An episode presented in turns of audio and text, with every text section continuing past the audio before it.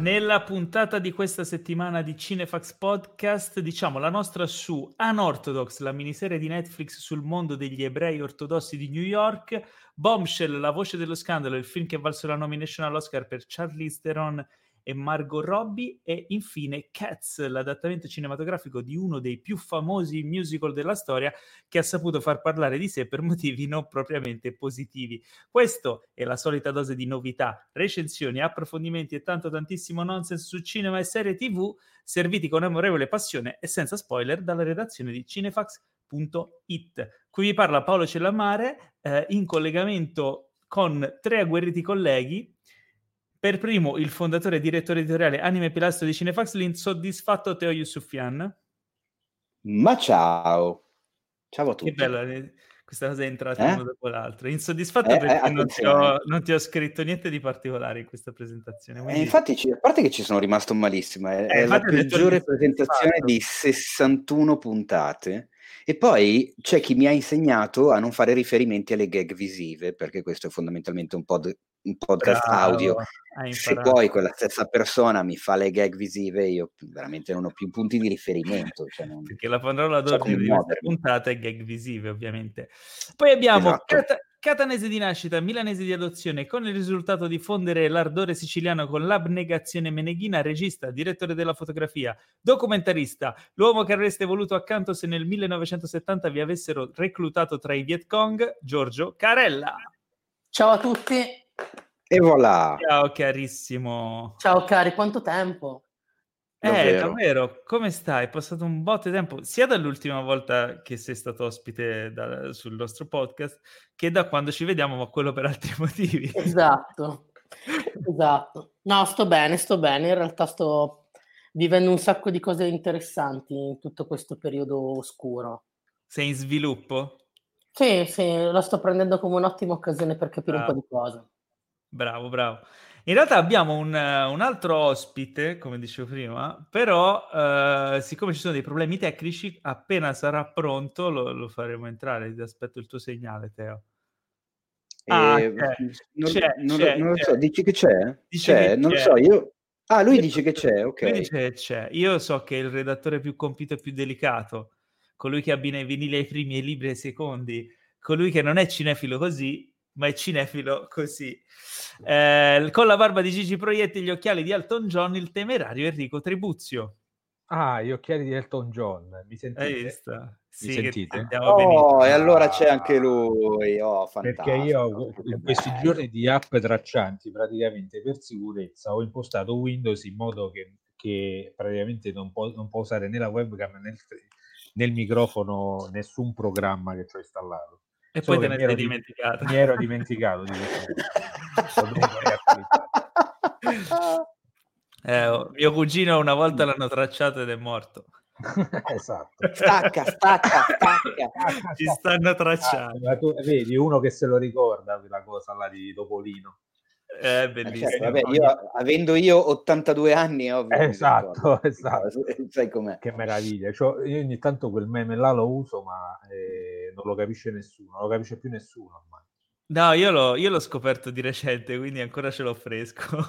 Sono ah, tipo beh. uno degli ultimi a cui è arrivato. Il famoso, vabbè, per chi non lo conosce, c'è questo video di... Ma cos'erano degli hackers, dei, non so, che, sì, che stanno cercando... Hacker, sì, che, stanno facendo un video in cui dimostrano come fare una determinata cosa illegale fi- e a un certo punto si accorgono che li stanno tracciando e vanno nel panico e stoppano tutto, fa troppo ridere. So, come, si, come, si, cerca? Ci stanno tracciando stacca stacca su YouTube. secondo me anche solo con stacca stacca lo trovi. Cioè, no, c'era una parola chiave che adesso non mi ricordo. La, la Comunque lo trovate, se non lo conoscete cercatelo che Allora, dopo questo periodo di um, insomma, in questo periodo di quarantena quarantena, di lockdown, chiamatelo come volete, a cui ormai ci siamo tutti un po' abituati e, e quasi abbiamo paura un giorno di come sarà ritornare alla vita normale. Eh, ci sono state varie fasi. No, Teo, tu non ci credi, ma secondo me tra un po' la gente avrà paura poi a tornare alla vita normale. Eh, si creerà quella sorta di timidezza. È come quando sei malato a casa per una settimana e poi devi tornare a scuola e non sei più abituato. Non ti ricordi i, i tempi della scuola? No. No, non me li ricordo i tempi della, della scuola. Tempo cioè, nel senso, andavo... È un vecchio di merda, come se li fa ricordare? Ma che cazzo ne so? No, io mi ricordo soltanto che al, ogni mattina alle sette e mezza prendevo il triceratopo per recarmi a eh, scuola eh, certo. e incidevamo sulle tavolette d'argilla. Io mi immagino che vai con la macchina, quella dei, dei Flintstone, con i piedi dando sopra. Yabba Dabba vai a scuola. Però col Walkman. Più o meno. Però, Però col Walkman. Allora, voi, voi in che fase siete? Questa quarantena sta passando varie fasi. Voi in che fase siete adesso? Eh, Giorgio, che non ci sentiamo da un po', tu hai detto che stai, stai ragionando su un po' di cose, sei in sviluppo, ma ti sei un po' abituato? Ma in realtà ho scoperto di essere un mammifero animale, di non sopportare molto l'online, ehm, quindi più che abituato direi che mi sono adattato, ma spero francamente di disadattarmi abbastanza presto. Così potrei essere un disadattato. Ma mm, siamo già tutti disadattati in realtà, ma insomma, secondo me, come dire, se non voglio entrare nello specifico, ma credo che questo periodo possa anche dare delle cose interessanti, quantomeno a me le sta dando. In più, Bravo. questo per me è stato strano ad impatto, eh, essendo io uno che ha dei ritmi inter- interni e di, di, di vita estremamente frenetici e intensi Uh, scoprire invece di poter starmene un po' per i fatti miei con un po' più di calma è stata una scoperta meravigliosa e non, non lo facevo da vent'anni credo quindi per me è stato ok dopodiché mi sono rotto i coglioni cioè, eh, dopodiché beh. mi sono rotto le palle e basta però ho capito ecco. tu Harry tutto a posto? Ma io tanto faccio la vita che ho sempre fatto hai solo cambiato scrivania ho solo sì mi sono girato e invece ho notato una cosa generale, no? che li, le prime puntate che abbiamo fatto all'inizio della, insomma, di questo periodo, le news erano scarsissime. Non so se ti ricordi anche Teo, c'è stato un momento di poche news e, e, e molti trailer che andavano a ripescare anche robe più vecchie. Adesso si, è ribaltata la situazione. Eh sì, i trailer sono pochissimi perché sono, saranno finiti tutti e è pieno di news perché si sta, si sta sviluppando un sacco, mi sa, in questo periodo, cioè si stanno sviluppando nuovi progetti, tutto quello che vedremo nei prossimi due o tre anni sarà stato in buona parte sviluppato in questo periodo, in cui eh insomma sì. grande fermento tra sceneggiatori e... Mm, Mascarella si sta facendo una canna, che cosa sta facendo?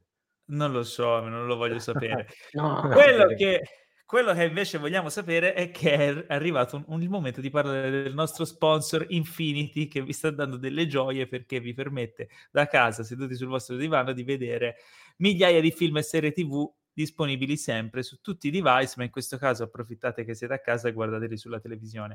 Eh, in più, ogni settimana c'è in regalo un film premiere, che è una delle ultime novità in anteprima per sette giorni. Ehm, fino al 23 aprile c'è It capitolo 2, e dal 24 invece arriva per una settimana Scooby-Doo Ritorno sull'isola degli zombie, film d'animazione del 2019, uno dei tanti titoli per famiglie che Infinity sta proponendo in questo periodo, così potrete insomma stare lì, mettere i vostri figli davanti alla tv e magari poter lavorare o fare qualche altra cosa però insomma ce n'è per tutti uh, ma proprio perché ce n'è per tutti ogni settimana selezioniamo un film di nostro particolare interesse e gusto e questa settimana il film scelto è La zona morta, film del 1983 di David Cronenberg tratto da un romanzo di Stephen King con Christopher Walken, grandissimo, e, e lo trovate in esclusiva su Infinity. Cosa vogliamo, cosa vogliamo dire di questo La zona morta? Io allora, lascerei io parlare... Mi, auto, mi ecco. auto subito. No, mi auto perché? subito perché ancora non l'ho visto. Perché, eh, sì, perché non sono riuscito a trovare un'edizione Blu-ray che mi soddisfacesse, quindi aspetto momenti migliori. E io so così, eh, se me lo devo vedere. Meriti, ti meriti il bannerino che ho messo adesso, che è una gag visiva. ascoltando, esatto. La gag visiva eh, si può tradurre...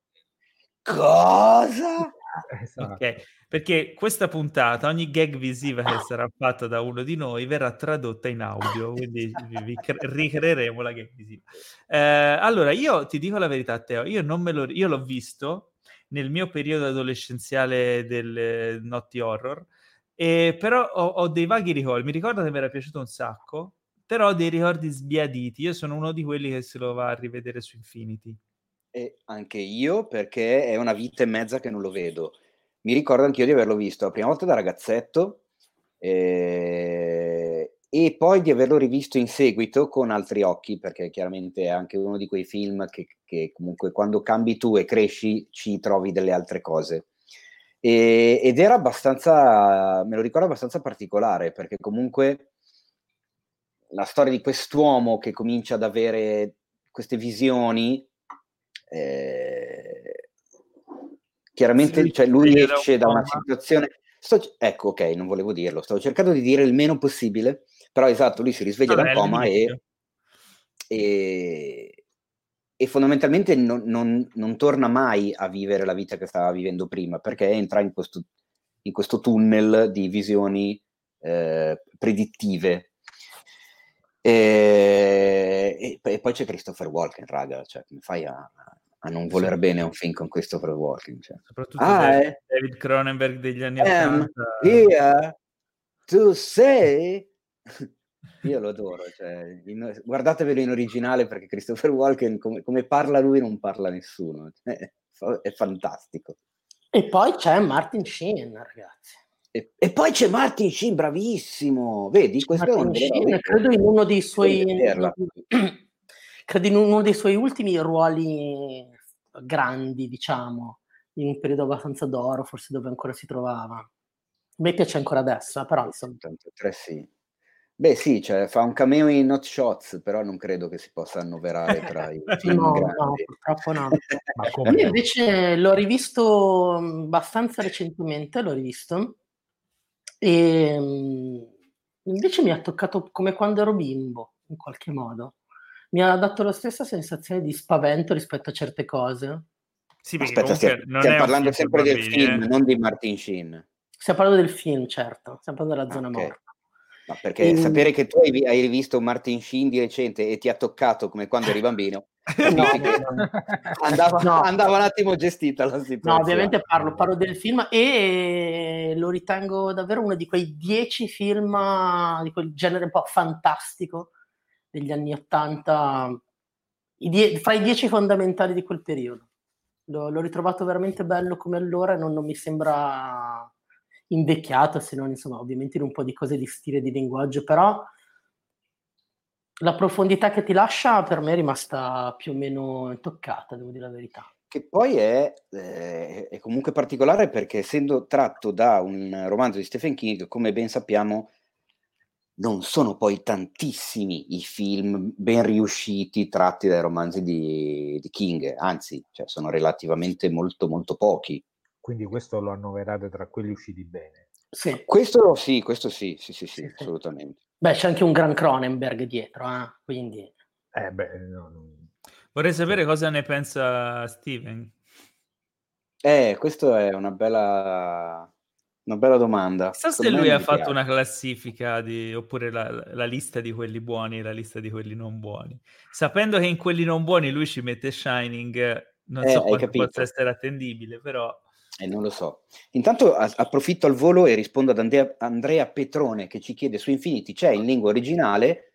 Sì, su Infinity c'è in lingua originale anche con i sottotitoli in inglese e italiano. Puoi selezionare. Quindi, puoi Quindi, selezionare. La cosa importante è che se usate il codice sconto Cinefax per iscrivervi a Infinity avete due mesi gratis, quindi potete godervelo, approfondire il catalogo e comunque eh, ci sono sempre novità in agguato. E ricordatevi che potete anche disdire quando volete, quindi insomma vale la pena di fare un tentativo. Ma e non, dovete, e non dovete neanche stare in fila con la mascherina. È vero.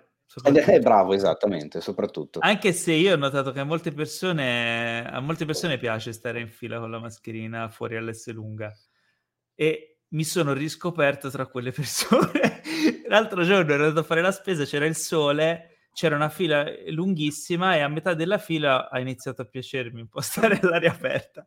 Però questa è, una, è un'aberrazione, comunque cerco di andarci poco. Uh, la, è il momento delle domandone, Teo, le oh, domandone. Le domandone, io lo so, è che questo è il tuo momento preferito. È il mio Dì momento in assoluto preferito, sì. Io questo so. e la posta del cuore cinefilo sono i miei momenti preferiti. Quello Scusa, ma Scusa, ma devo tradurre in audio. Ho appena visto una gag visiva involontaria perché c'era il Carella che si era alzato in piedi ed essendo posizionato sotto di te eh, come webcam, c'era il corpo del Carella e la parte sopra eh, di Paolo. Ed era un'immagine, un'immagine Questa è una gag visiva che potrete vedere solo se siete tra quelli che ci seguono in live su Facebook e YouTube, mentre con tutti coloro insomma affezionati ascoltatori del podcast noi continuiamo a trasmettere, continueremo a, cioè, scusate, a caricare eh, le puntate in audio eh, in questo modo, quindi in collegamento live fino alla fine della,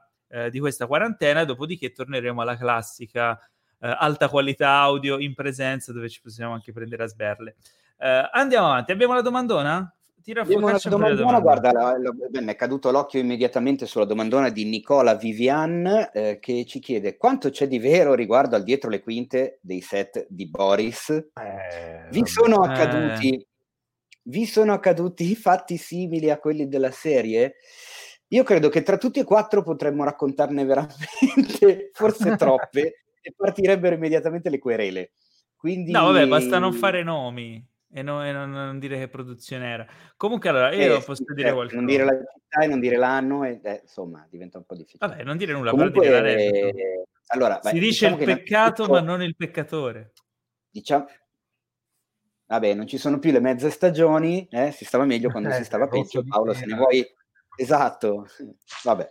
E, ah, diciamo che, vabbè, chiaramente in Boris i, i, i tipi di Boris sono eh, si, sono degli stereotipi che si trovano sui set, soprattutto romani, ma sono chiaramente al, elevati alla N, quindi è chiaro che non è che li trovi precisamente così, però ci assomigliano. No, ma e... ti, ti, dirò di più, ma lì simili. È, è nel dietro le quinte, diciamo, strettamente di un set eh, di una fiction, ma quei caratteri là sono universali e secondo me si trovano in qualsiasi posto di lavoro. Eh, ah, beh, certo. Il, il, il, capo cialtrone che vuole risparmiare e, e t'ammolla la roba di, seconda mano perché e, e poi la, il lavoro che stai facendo esce male, cioè tu che cerchi di voler fare una cosa fatta bene però non hai i mezzi eh, perché o per incompetenza di altri eh, cioè sono cose che secondo me boh, capitano sempre dappertutto, non è solo un set cinematografico. Poi lì sì, ci sono beh. alcune peculiarità che vabbè ti fanno ridere perché, eh, eh, perché funzionano su un set cinematografico, eh, televisivo.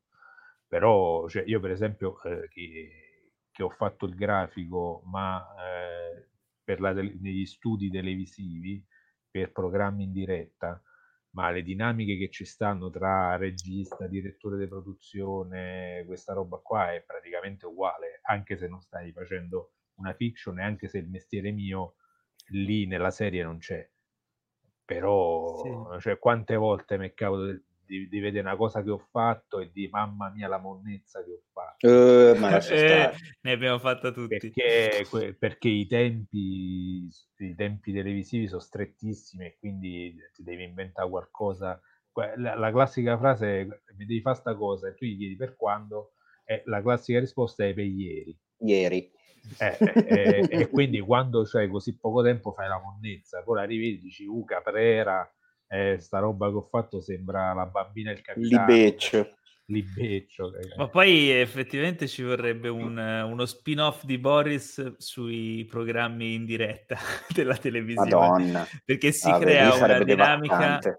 Si crea una dinamica, ad esempio, tra quelli che sono in regia, che osservano quello che succede in studio da un punto di vista sopraelevato ed esterno, però comunicano via radio con gli operatori, quindi si crea una complicità, gli operatori ti fanno vedere quello che, che, vuoi tu, anche quelli, soprattutto quelli che non sono in onda, cioè voi sapete che in un set televisivo ci sono più camere, una è quella che vedete voi in onda, le altre cosa stanno inquadrando? Quello che inquadrano lo vede solo la regia, quindi insomma ci sono una, tutta una serie di giochi, gag, scherzi che si fanno, battute che eh, non finiscono cioè, più. E soprattutto a me mi è capitato, non, non, dico i nomi dei programmi, ma di lavorare su programmi Mediaset che vanno in onda il pomeriggio e, e quindi voi potete ben immaginare che cosa, che dinamiche e che roba allucinante ci può stare là dietro. Cioè, tutto quello che voi immaginate probabilmente è vero. Qualsiasi cosa che, po- che potete immaginare. E non cinema... solo lì mi viene da aggiungere. Quindi... Comunque sul cinema il discorso è che voi quello che vedi, anche il film action più spinto, veloce, eccetera, quando sei a girarlo è una palla, cioè i tempi se non sei il regista che c'ha per la testa 7 milioni di cose al secondo, ma tutti gli altri si rompono le palle tantissimo perché i tempi sono, sono lenti, ci sono tante cose da fare, ma eh, a, turno, diciamo, quindi ci sono un sacco di tempi morti per quelli che lavorano lì e ovviamente in qualche modo si devono divertire, in qualche modo devono passare la giornata, quindi all'ordine del giorno sono le battute, le cazzate, gli scherzi, le gag, quindi sì, quello che si vede in Boris succede praticamente sempre. Chiaramente alcune cose sono più esagerate, altre sono eh, quanto se non meno di quello che succede nella, nella ecco, realtà. Giorgio, hai qualche aneddoto? Invece, io mh, ne ho una caterva di aneddoti, prima di un, solo un aneddoto che voglio raccontare, vorrei dire che invece per chi vive sui set, Boris è, secondo me è proprio poco. Cioè, è vero tutto quello che succede, è vero che sono dei, degli stereotipi assoluti, è vero che ci sono anche in tanti altri lavori, ma la cosa che mi ha colpito è che sono veramente dolci, come sono le vere cose che succedono sui set. Eh, io ne racconto una, una sola, anzi due, perché forse in una c'era anche Teo, credo. In, in una credo fosse il mio primissimo lavoro, primissimo, eh, stavamo mh, girando a Milano in via di Amicis e a un certo punto mentre stavamo facendo questa ripresa eh, vicino c'erano degli operai bergamaschi che tiravano giù il catrame con una schiacciasassi e a un certo punto insomma bisognava fare in modo di chiedere gentilmente a questi operai bergamaschi di, di se potevano fermarsi due minuti e in quel momento io, che avevo appena cominciato questa meravigliosa esperienza del cinema, ero l'ultimo a rotta del carro e sono stato mandato a bloccare questi, questi operai bergamaschi. Ovviamente appena mi sono presentato e ho detto buongiorno, scusate, sono stato riempito di bestemmie e di insulti. Uno mi ha lanciato del catrame, però bisognava bloccarla per forza sta cosa. Quindi sono tornato indietro e tutti quanti, leggendo l- l- l- come dire, lo sconforto nei miei occhi, mi hanno solo guardato dicendomi devi fare quello che devi fare. E quindi io sono tornato e mi sono messo tipo omino di fronte al carro armato in piazza Tiananmen davanti alla schiacciata per poterlo fermare. Quello è il tipo col, con la schiacciata è arrivato veramente a 10 cm da me, che si è fermato, ha cominciato a bestemmiare, si sono fermati per 5 minuti, sono tornato sul set, aspettandomi in qualche modo di avere un minimo di, di apprezzamento e invece tutti quanti mi hanno guardato e mi hanno detto tanto fra 5 minuti ci devi tornare di nuovo. è così. Esatto. E faccio notare che ovviamente in quel periodo lì non venivo neanche pagato. Ecco, questa è una. Vabbè, ho capito, ma eh, se tu sei il, se tu sei il merda, non è che poi... No, anche... ero, ero lo stesso schiavo, ero esattamente eh, lo stesso schiavo. Eh, Un'altra volta, ma forse c'era anche te, questo non me lo ricordo, a Roma, stavamo facendo una ripresa sul, sul Tevere e a un certo punto mi si stacca davanti alla macchina da presa il filtro, il portafiltri e cade sul Tevere. E il mio istinto è stato quello di buttarmi nel Tevere per recuperare il portafiltri e credo che qualcuno mi abbia bloccato. Ma il mio, unico, il mio unico scopo nella vita in quel momento era recuperare quel portafiltri. Vabbè, ma è, è normale quella cosa lì. È normale, ma se, se, ci penso adesso dico, ma com'è possibile che il tuo istinto, cioè come dire che questa roba prende il sopravvento sull'istinto di preservazione, hai capito? Ma meglio, io ho lavorato con gente che invece se gli dovesse cadere il, il portafiltri nel Tevere lo guardi e dice, beh sti cazzi, cioè... No, no, infatti... perché non è il suo. Però... Perché esatto. non, suo, non, era esatto, il tuo quello, era, era noleggio, cos'era? No, mi sa che era il nostro. Era il nostro, ah, era il nostro. Eh, esatto, per quello, ricordo allora... bene la situazione. Comunque per ne, succedono, ne succedono di ogni sui set, Boris anche poco. Sì, assolutamente, ma, ma veramente. Ma che celebrità, riportereste... che Aspetta, celebrità allora, riportereste no. in vita? Giuseppe Falbo, Kubrick. Subito. Però aspetta, ma eh, sarebbe vi- no, non la trovo. Ah, eccolo. Sarebbe vivo eh, eh, con l'età di quando è morto? Oppure bisognerebbe aggiungergli gli anni che non ha compiuto da Quanti anni avrebbe adesso? Quanti anni avrebbe eh, adesso? È morto 21 anni fa. No, eh... quando è nato, non quando è morto. è, è, nato nel 28, è del 28, era ah, del come 28. mia nonna. Come mia nonna, è uguale, anche mia nonna. Ok, eh, quindi sarebbe, nost- quindi sarebbe nostro nonno. Esatto. Beh, che dai, a 92 anni spaccherebbe ancora. Nonno Stanley. Sì. Allora, dai, allora, aspetta un po'. Domandona, non trovate che ultimamente si abusi un po' del termine antologico? no. No, no. no, è comunque risponde eh, Sergio Leone. Bravo, anche Sergio Esatto. Allora, la facciamo questa Aspetta, però eh, eh, la domanda prima, la domanda di prima, ma se no ritorniamo su Boris e non ne usciamo mai più, Teo. La domanda di prima... eh... trattenendo, perché se vi dico quello che sto facendo, voi non ci credete. Ho paura. Comunque, mi, noi... mi, mi, sto, no, vabbè, ormai te lo dico. Eh, mi sto dire. ribattendo tutte le puntate di Boris a una a una per farci le reaction GIF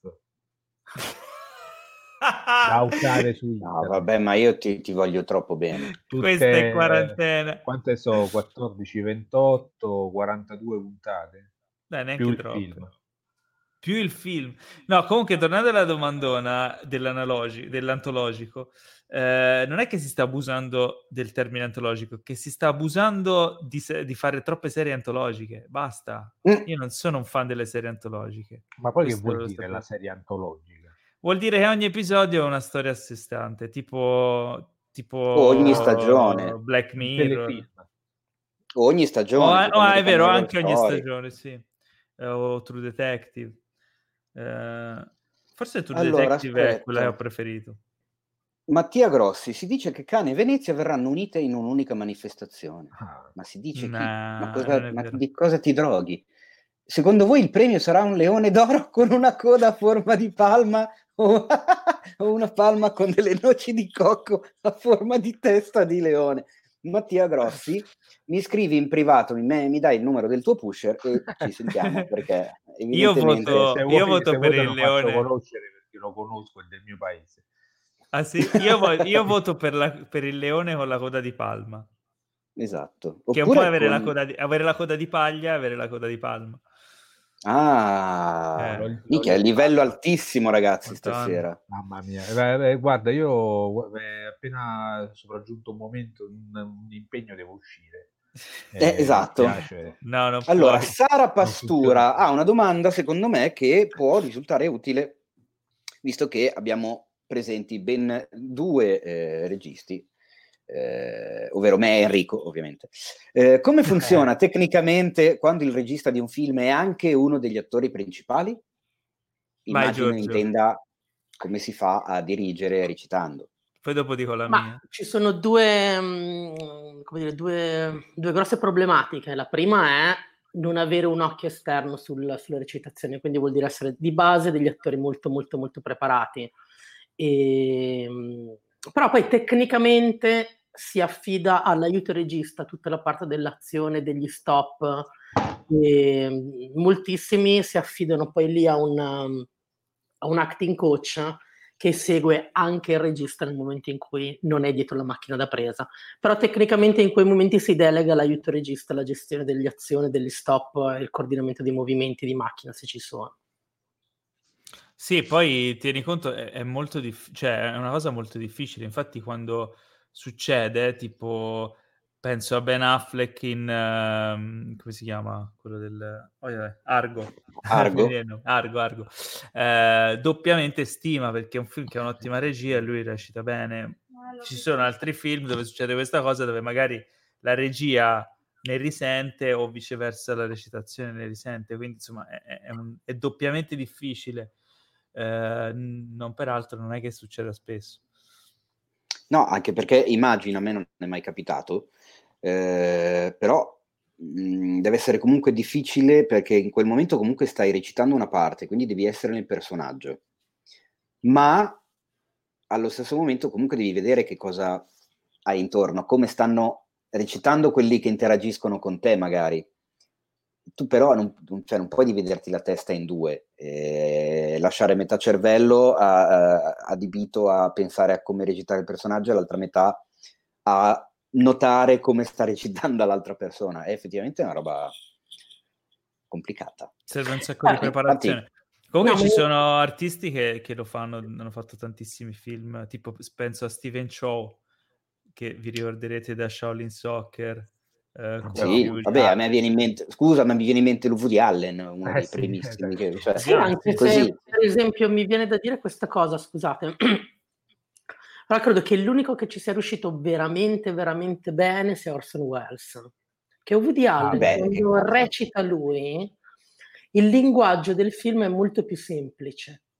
Quando invece lui non recita, i linguaggi dei film sono più complessi. E questo ci sta ovviamente eh, perché mm-hmm. gestire la, complica- la complessità del linguaggio diventa una grande, grande parte, com- veramente difficile per un regista tecnicamente. Però devo dire che l'unico, credo che sia riuscito a farlo davvero perfettamente da tutti, i punti, da tutti e due punti di vista, sia Orson Welles l'unico. Vabbè, però non è che hai nominato il primo stronzo che passa per No, strada, immaginavo so. infatti, immaginavo che... però altri in questo momento così precisi, così... Eh beh, c'è Leonardo Pieraccioni, scusami. Ah, è vero, ragazzi. cioè... È vero, Pieraccioni. Cazzo, cioè, stai hanno lasciato Ma come ti è venuto in mente? Eh, eh, eh vabbè. Beh, no, senza stare a scomodare Lorenzo Olivier, però effettivamente anche a me me ne Clint Eastwood ci segnala. Clint Eastwood. Ah, Clint Eastwood. Però anche lui non ha, come dire, non è quasi mai un linguaggio veramente complesso. È comunque no, regia molto classica. Sì. Beh, su quelle robe ci sta, però, come dire, quando cominciamo ad andare proprio sul regista un po' ardito diventa veramente difficile se, se fai tutte e due le cose. Possibile, mm. ovviamente l'abbiamo visto fare meravigliosamente, ma così perfettamente da tutti i punti di vista. È difficile. Abbiamo altre domande o passiamo alle... Ne abbiamo, ne abbiamo un botto, ne abbiamo un botto e allora... No, di quelle belle, Teo, lo sai che eh, questi eh, aspetta, stavo un nostri amici cioè, omuncoli non, non, Ho capito, è un po' come il cervello del regista che deve dividersi in due, io devo dividermi tra leggere, valutarle, ascoltarti. In due quando va bene. Allora, se dovreste consigliare... Se... Allora, se dovreste... Cons- non ti rispondo. Eh, allora, quali attori di questo periodo... Mi sembra giusto. un libro a Macotema Cinema su cinefax.it ci sono ben due articoli per un totale di 84 libri sul cinema consigliati. Eh, sei sempre il solito. Si chiamano i migliori libri sul cinema che non dovreste perdervi e quindi vai lì e sfrocugli un po'. Ci sono dagli, dagli entry level ai level di chi ne ha letti già un sacco, quindi sceneggiatura, regia, recitazione, generali, biografie registi, montaggio, eh, fotografia, tutti i consigli che vuoi, ci sono due articoloni apposta per quello. Eh, c'è una quinta persona nel podcast, ci chiedono, e ci, chiedono, ci dicono anche Enrico, si vede la tua ragazza riflessa nel monitor dietro. Ah sì, vi saluta. Vi, ti... A questo Siamo punto, Enrico, se non è la tua ragazza... Eh, eh chi, può, eh, chi può dirlo? Eh, se, va bene. C'è una quinta persona, allora, ma non è nel podcast. Stavo rispondendo. Esattamente. Un giorno i servizi streaming cominceranno a fare uscire episodi con cadenza settimanale. Fare uscire una stagione in una botta sola non è un po' come spararsi nelle palle? Per chi? Per il pubblico o per uh, chi Ma, li fa? Uh, scusate, credo che Mandalorian su Disney stia facendo proprio così. Esattamente. Sì. Beh, ma non è l'unica, anche Better Call Saul su Netflix esce una volta alla settimana. Sì. Ma perché Better Call Saul è di... in America non è su okay. Netflix. E quindi... No, però quello è. Game of Thrones è andata così. Sì, HBO. No, le, un- le, uniche che fanno uscire le stagioni tutte insieme sono Netflix e Amazon. E dip- è, una, è una filosofia di distribuzione. Io onestamente preferisco una volta alla settimana, ti dà più tempo per godertela, per pensarci, per parlarne con, con gli altri, no? crea più dialogo. Però anche insomma questi fenomeni di ondata di puntate creano l'attenzione concentrata in un unico momento, come è stato ora di recente con Tiger King, che tutti ne parlavano, o insomma con, uh, quando esce Stranger Things, loro cercano di catalizzare l'attenzione in un piccolissimo lasso di tempo in modo poi da far uscire un'altra roba nelle settimane successive. Ma io non, non, non, devo dire che non ho preferenze, cioè nel senso mi va bene entrambe le cose, nel momento in cui c'è una serie disponibile sempre, sono io che gestisco se vedermela tutta di fila oppure no, cioè non è che mi obbliga qualcuno, quindi non, non la vedo come una coercizione, mm-hmm. anzi la, hai una possibilità in più di scegliere, perché se esce una volta alla settimana puoi vedertene una alla settimana, se escono pure... 10 puntate in una volta te le puoi vedere una volta alla settimana eh, lo stesso. Cioè, che... Il fatto di farlo uscire una volta alla settimana, secondo me, è più una cosa, è un rimasuglio del mezzo televisione, cioè lo streaming, che senso c'ha farlo uscire una volta alla settimana? è quello che pensano loro. Quando sta, quando sta là, mm. cioè, voglio dire, sta là, te la vedi quando ti pare tutta, perché devo aspettare. A meno che tu non abbia eh, un servizio streaming che propone solo una settimana di prova gratuita, e allora a quel punto magari un senso c'è, perché se no mi dici in una settimana di prova gratuita e ti faccio vedere tutte le dieci puntate di The Mandalorian e poi tu dopo la settimana di prova gratuita eh, togli il servizio. Anche questo ha senso. Eh. Quindi, beh, sì, è una strategia forse dettata anche da quello. E, eh, probabilmente anche in futuro rimarrà così per lo stesso motivo. Allora, vi piacerebbe vedere Jake Gyllenhaal diretto da Noland? Ho scoperto che si dice Gyllenhaal, Paolo. Volevo dirtelo da tipo due settimane. Io l'ho sempre detto una... Gyllenhaal, Teo. Io ho sempre detto Jake Gyllenhaal. Io ho sempre detto Gyllenhaal ed è, uno, è l'unico nome dicevo... che tu non mi correggevi. Non te lo leggevo perché per pietà. ecco, no, perché almeno quello dicevi, vaffanculo, glielo lascio dire come vuole lui. Eh, eh, no, invece ho sentito una storia di Tom Holland su Instagram quando si sono sfidati a fare quella roba lì che ti devi mettere la maglietta stando ah, in verticale sì, contro verticale, il muro. Sì, sì, io non ci ho provato, ma mi sono chiesto, ma è veramente così complicato? Poi io ho visto loro e ho detto, non ci provo perché probabilmente lo è. E niente, e Tom Holland ha sfidato Jake Gyllenhaal e lì ho detto, cazzo, vedi come si pronuncia? Lo devo dire a Paolo, ma poi mi ero dimenticato. Eh, beh, perché no? Diretto da Nolan, non sarebbe, cioè, a me il, il Gyllenhaal mi sta simpatico, mi piace, è un bravo ragazzo cioè in gamba. Sì, dai, no? Bravo, a me ultimamente mi piace un sacco lo sciacallo, Nightcrawler. Cazzo, eh, direi. Eh, sì. E Lillo, già mi piaceva lui come attore, eh? però Lillo, Lillo? Elevato, lo è elevato anche di più. Eh? Detto, già, già, mi piaceva lui come attore e lì eh. in quel film lì l'ho elevato ancora di più, cioè mi, è nella mia... Madonna, scusa. Eh. Ho capito, già mi era piaciuto prima e Lillo lo ha elevato e dicevo, che cazzo è Lillo? Cioè, non si chiamava Lillo, il regista di Nightcrawler, perché dice Lillo? Niente, Lillo scusami. è un grande regista, è uno dei Sono miei sveglio dalle preferiti. 5 anche oggi, continuiamo a fare il podcast sera tardi quando io sveglio dal giorno prima, comunque ok. E... Direi beh, di passare sì. alle news, se, se abbiamo concluso, non Ma... vedo più eh? Do- domande belle, non le sapete no, fare. C'è un quindi... Kitty Alben che mi dice ci sono Teo e yeah, sono contento. Mi sa che esatto. di settimana scorsa che ci faceva delle domande strane.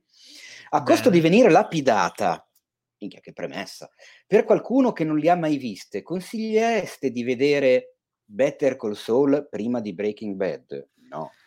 No, mio padre l'ha fatto mio padre mi, mi, chiama un giorno dicendo che, che, ha trovato una serie bellissima, è diventato mega fan. Dopo anni che gli consigliavo Breaking Bad, gli faccio che serie è Better Call Saul. Faccio, ma tu non hai mai visto Breaking Bad? E che c'entra? E fa, ma guarda che quello è un prequel. Ah, davvero? Allora poi si è guardato Breaking Bad, ma solo per vedere Saul.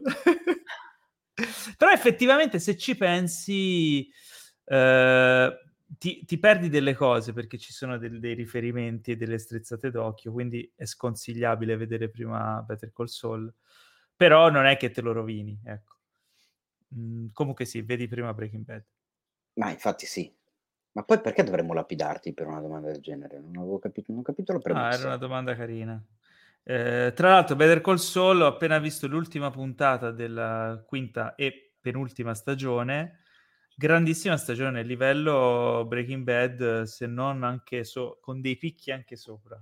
molte puntate di Quindi è una, sicuramente mm. una serie ottima da recuperare se non l'avete ancora vista. Uh, andiamo alle news. Abbiamo un bel po' di ah, news okay. uh, divertenti. Un'altra... Aiuto, ah, basta. So che okay, va bene, basta. Preferite, però. Cioè, allora, intanto facciamo un po' di teaser. Abbiamo dei messaggi Colpa per la posta del cuore? Ah, abbiamo sì, ah, abbiamo dei messaggi per la posta del cuore. Enrico, sei fiero di questa cosa? Sì. Tu, Giorgio, cosa Bene, Giorgio, tu non hai mai partecipato con noi alla posta del cuore, quindi no. dopo ti divertirai. Questo è il momento Vabbè. più bello. Ma prima parliamo di un po' di news. La prima eh, che c'è stata poco dopo, in realtà, la, me, la registrazione del podcast di settimana scorsa, è che JJ Abrams um, ha un contratto con HBO Max per lo sviluppo di tre serie TV. Uh, eh, una è Overlook, tratto da un libro di No, è, che è un seguito di Shining, giusto? Però ma, non è tratta ma... da un libro. No, è tratta da Shining. È tratta dal libro Shining e non eh. è un sequel, è una, no. è una sorta di spin-off di prequel. No, aspe- no, hai ragione, è un, pre- è un è prequel, proprio... mi sa. Perché Doctor Sleep è il sequel di Shining, che tra l'altro devo ancora sì. recuperare. Overlook dovrebbe essere tipo una serie sui personaggi che appaiono in Shining, ma eh, una serie, specie di spin-off. Però, vabbè, comunque è ambientata nel mondo di Shining. Sì, perché racconta eh, quello che succede, cioè eh, il protagonista fondamentalmente è l'hotel, quindi, e ci sono okay. dei personaggi che si vedono anche in Shining. Che erano morti, immagini, fantasmi, quindi è un prequel. Probabilmente vedremo, sarà tipo Four Rooms, ma nell'Overlook Hotel. Ma, ma non, non, l'hai, non me l'hai immagine... Eh, Enrico, non devi lo Enrico. Io, guarda, sto già, sto già con i soldi in bocca per comprarmi l'abbonamento a HBO Max. Guarda. Perché in bocca? Tanto guarda, da noi, non, da noi non credo che arriverà mai HBO Max, ma probabilmente saranno su Sky, saranno affidate a Sky. Anche eh, io la vedo dura sulla questione sì. della presenza da noi. Mi spiace un po' da un lato, dall'altro meno perché costa un botto di soldi, il servizio streaming che costa sì. più di tutti. Costa tipo 16-17 dollari al mese, è una roba sì, vereconda. Cioè che praticamente costa quanti, quanto gli altri tre messi insieme le cazzo vai? Cioè va bene che sei HBO e Warner, però... Perché se eh, ci pensate, HBO da noi comunque, credo che in Europa e in alcuni paesi ci sia, però da noi in Italia non hai mai potuto acquistare servizio HBO. Eh, però il marchio HBO è ben impresso nelle menti degli spettatori anche da noi, perché comunque tutte le serie HBO hanno il bel logo HBO davanti, quindi a livello di branding chi segue le serie TV lo sa che cos'è HBO. È il pubblico o... AA. Beh, comunque anche se non sono... Ah, ok, non stavo cogliendo. Il pubblico AA al limite, nella peggiore delle ipotesi, conosce il marchio, ma non sa bene cosa rappresenti. Però, se gli viene il servizio HBO, quel marchio lo ricollega alla qualità dei prodotti. Quindi, in teoria, non sarebbe del tutto ingiustificato o, o controproducente per loro mh, aprire il servizio anche da noi però sarà una questione più che altro di investimenti e di problemi eh, di, diversi. Insomma. Tornando alla news, l'altra serie di sviluppo da J.J. Abrams per HBO Max è Duster. Eh, voi ne avete letto qualcosa in più su questo Duster o ancora non si sa nulla? Ma è la macchina eh... della Dacia. io, io lo spero vivamente. Allora, guarda, io te la, prendo, te la, prendo, dalla news e ti dico che è scritta dallo stesso JJ e da una delle autrici di The Walking Dead. Anzi, okay. The ah. Walking Dead. Ah. Eh, si svolge nel 1970 e racconterà la vita di un, di un driver di una banda di rapinatori, cioè l'autista, quello, macchine, allora. quello che guida, e il suo ruolo in un sindacato del crimine la, scu- la cui escalation di nefandezze sarà sempre crescente. Questa news l'ha scritta il Dio sì. Guardi. Guarda, sì, ci sì. scommetto una Dio mano. Guardi. È firmata Dio redazione, Guardi. ma l'ha scritta il Dio Guardi. È proprio ciao, eh, ciao voglio Alessandro. dire una cosa a Dio Guardi. Il, il Crime Syndicate, la, cioè l'ha tradotto letteralmente con il sindacato del crimine. Dio guardi. Ah, perché... Dio, Dio guardi. Dio guardi. Ah, dici che è andata così? Eh, secondo me proprio sì, perché che cazzo, in italiano non esiste il sindacato, cioè non è che i criminali hanno il sindacato, la CGL dei criminali, che, che vuol dire? Mi hanno fatto tagliare un mignolo, io ora sento il sindacato del crimine. eh, certo. faccio causa da giudice del te, eh, vabbè. Eh, vabbè. Sarà no, stato però, magari, allora... magari un cartello dei, dei criminali. No, aspetta, se così però, è andata, Dio eh. guardi, ha un futuro nell'adattamento dei, di film e serie allora, TV. aspetta, io però guardi, io, essendo, bene, essendo però. ignorante dal punto di vista dei fumetti, mentre eh. Dio guardi non lo è assolutamente, mi puzzava ah. un po' la cosa.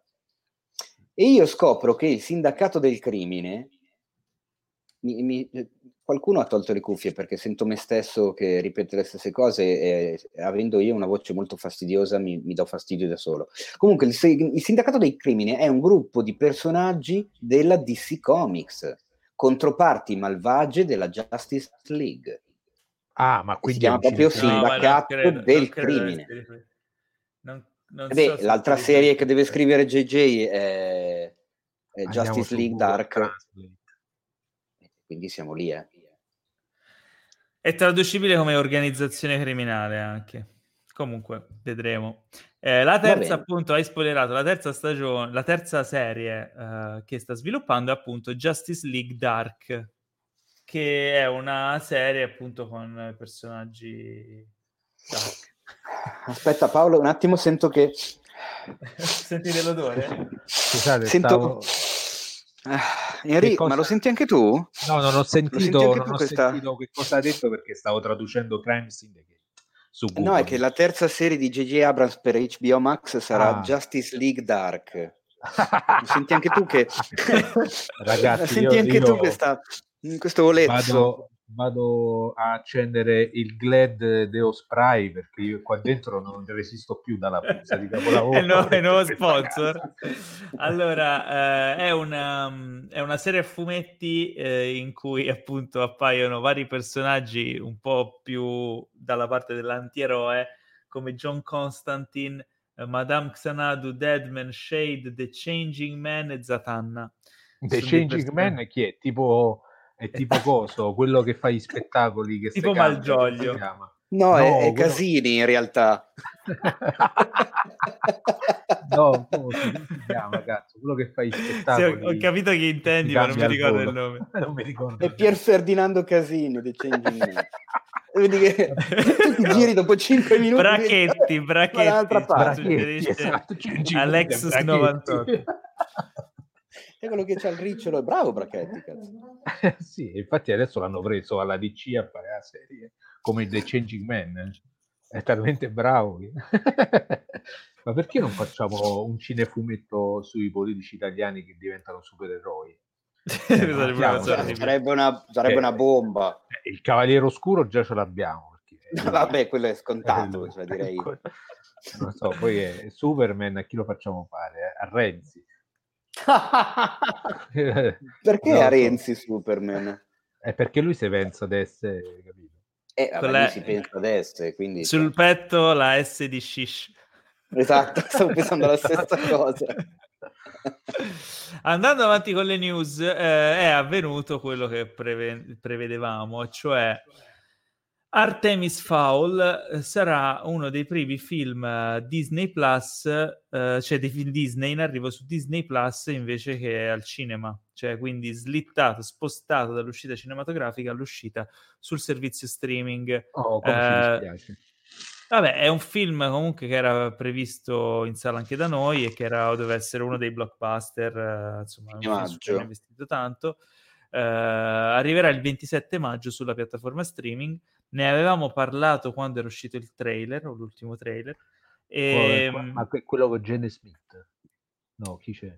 Non mi ricordo, però è no, tratto è da un una... romanzo fantasy. Da una, sì, da una serie poi di romanzi in realtà. Mm. Quindi eh, la, la, la, quello. il mio pensiero è quello che comunque Disney stesse cercando o stia cercando adesso stesse sembrava che, che, che do già per scontato il floppone di Artemis Fowl e chissà eh, però mi sembra abbiamo tanta voglia di Harry Potter anche noi, perché comunque... Eh sì, allora comunque diretto da Kenneth Branagh.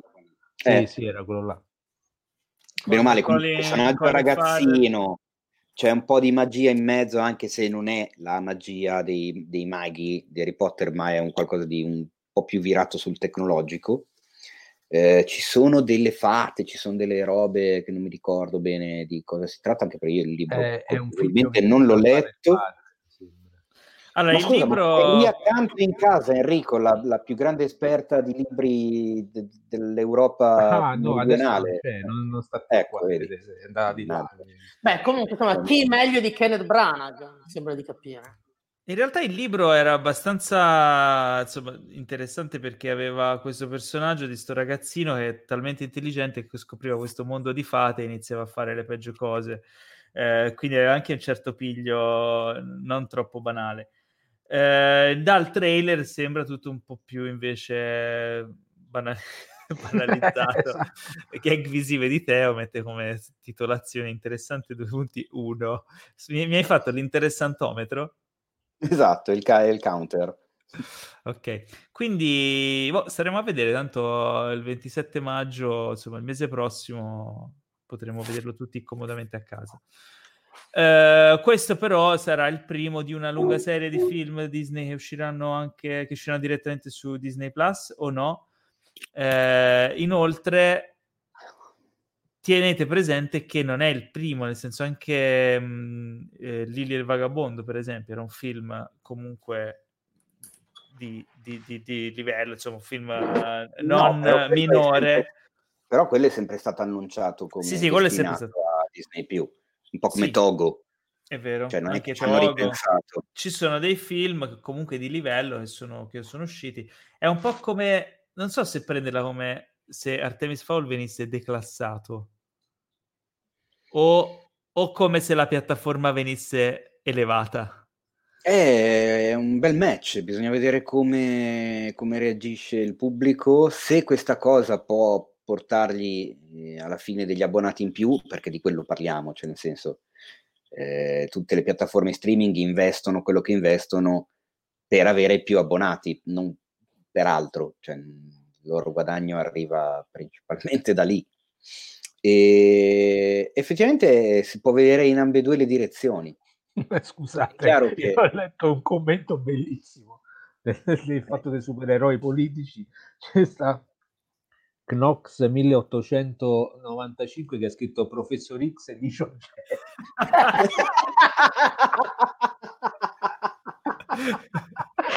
grande. In effetti lui è il padre di tutti quelli che ci stanno adesso vabbè. Billy con un libro sul, sul bracciolo della sedia. E... Ehm, Andando avanti, eh, è stato annunciato The Godmother, eh, film crime eh, con Jennifer Lopez ed è, sarà diretto da Reed Morano, che ha diretto diversi episodi di The Handmaid's Tale, e sarà scritto dallo sceneggiatore di The quindi insomma sembra un progettone. Eh, allora, io non, non so se sono stato il ruolo di Marlon Brando. Non so se sono stato solo io o non, nessuno lo ti ha sentito, ma mi, mi ha il sceneggiatore. Sì, no, ti, ti sei staccato un attimo, però da, mi è bastato sentire Jennifer Lopez in realtà. Beh, Jennifer Lopez ha, Jennifer Lopez ha comunque avuto un bel risultato con Hustlers eh, che ha incassato ah, molto bene. Amico. Famoso business is business. Vincitore, e quindi The Godmother che in, in, Italia si chiamerà La Padrina Business is Business. certo. La, la padrina. La padrina soprattutto. E, ehm, e no, dicevo, il film sarà diretto da Reed Morano e scritto dallo sceneggiatore di The Departed, William Monahan. Ah. Insomma, c'è, c'è dietro della sostanza. Um, sono molto curioso di questo film. Racconta la storia appunto di questo personaggio che credo che sia insomma, una storia vera uh, di insomma una, una, donna colombiana che poi è arrivata negli Stati Uniti è diventata una sorta di uh, boss del, de, del narcotraffico quindi una storia gangster, crime, no. droga, narcos al femminile. Ma, ma Qualcosa di originale, dai, che in questo esatto, periodo effettivamente i narcos non se li cagava nessuno. Eh, perché non, no, ma soprattutto per, per, gli americani, i sudamericani sono, sono tutti narcos, cioè non esiste altre cose Quelli interessanti magari... sì. Eh, boh, vabbè. Mi sembra un po' razzista questa cosa. No, no perché? Sudafricani. Ma dai, Enrico, no, ma gli statunitensi razzisti? Ma eh, beh, adesso, ma anche te, ma come ti permetti? È un commento così superficiale. no, vabbè. vabbè. Più che altro perché questi di Hollywood, capito, sono i progressisti, quindi ci immaginiamo quegli altri. Appunto. Pensa agli altri, esatto. Io quando Paolo ha detto con Jennifer Law ho sperato che il cognome finisse in un altro modo perché... Lorenz. Vabbè, eh, Teo, sì. ma guarda che Jennifer Lopez mi manca. non va sottovalutata. Guarda mi, ma- sì, in... ma mi manca J-Lo. Ma cosa sta facendo? Mi manca quell'altra J-Lo. Eh, appunto, sì. non lo so, non ne ho idea. Ma non, è, non mi ha neanche visualizzato l'ultimo messaggio in direct se, su Instagram. Se voi, esatto, se voi vi, vi ricordate, nella mia intervista a Maurizio Lombardi ci aveva detto piano piano sottovoce come piace a noi che Paolo esatto. forse eh, farà questo film con Jennifer Lawrence che non si sa questo progetto misterioso. Comunque io ci tengo a sottolineare che probabilmente l'ultimo film di Jennifer Lawrence tu neanche l'hai visto. Dark io. Phoenix. Sai cosa ti dico? che invece poi l'ho visto. Oh no speravo tanto che tu non l'avessi fatto eh, e... Ma X-Men? Sì, sì, X-Men sì. terribile. Sai che io non mi ricordo se l'ho visto perché li, i film di X-Men li confondo tutti. Questo Vai, è, non, non, ti so di quali è, quale è uno e quale è l'altro. Per me so tu, se, tu ti ricordi, se tu ti ricordi quello più brutto che hai visto, questo qui è ancora più brutto. Ecco. No, io mi ricordo. In realtà non me ne ricordo neanche uno. Ottimo. Questo te lo ricorderesti. Uh, beh, quindi niente, vai, andiamo avanti, andiamo avanti. Piccola news per i nostri amici appassionati di Star Trek, nella stagione 2 di Picard potrebbe, eh, potremmo, so, io e c'è un gruppo di omuncoli che come me è fan di Star Trek e adesso sta tipo appizzando l'orecchio e gli dico, cari amici, amici, parliamo tra di noi. Eh, Picard stagione 2 dovrebbe vedere il ritorno di Jordi LaForge, interpretato da Levar Barton, As- almeno questo stando a quanto lui si è lasciato trapelare in un'intervista. Inoltre, dovrebbe vedere anche il ritorno, possibilmente, di Whoopi Goldberg, eh, che interpreta, come nella serie, il ritorno al suo personaggio di Gainan, e di eh, Worf, il personaggio di Worf, che è quello che in realtà attendo di più. Uh, speriamo bene, quindi insomma siamo in attesa di nuove news su Picard, ma c'è tempo. Andiamo alle news che interessano No, no, Teo. ma Paolo, ma di già, ma scusa, ma continua pure a parlare di, di, personaggi che compaiono per quattro secondi nella settima serie ma eh, no, sono personaggi, vabbè, Whoopi Goldberg del, del sesto ritorno Dai, non si può, non si può. Chi, chi ama Star Trek ha amato questa news. Warner Bros. ha uh, fatto soffrire eh, l'animo di Darren Aronofsky al- no, una ventina poi. d'anni fa quando lui stava sviluppando un film su Batman eh, e voleva come eh, attore a interpretare Batman Joaquin Phoenix. Ah. Ma invece gli studi non erano per niente d'accordo e volevano invece un, un, attore che non mi ricordo il nome, cioè uno che veramente tipo esper- ha fatto so cosa hai fatto quel film lì, so cosa hai fatto last sì, summer. I know what you did last summer. Eh, sì. Quell'attore lì che poi è sparito, cioè non mai più cagato. Loro volevano lui come Batman, ora non mi viene il nome.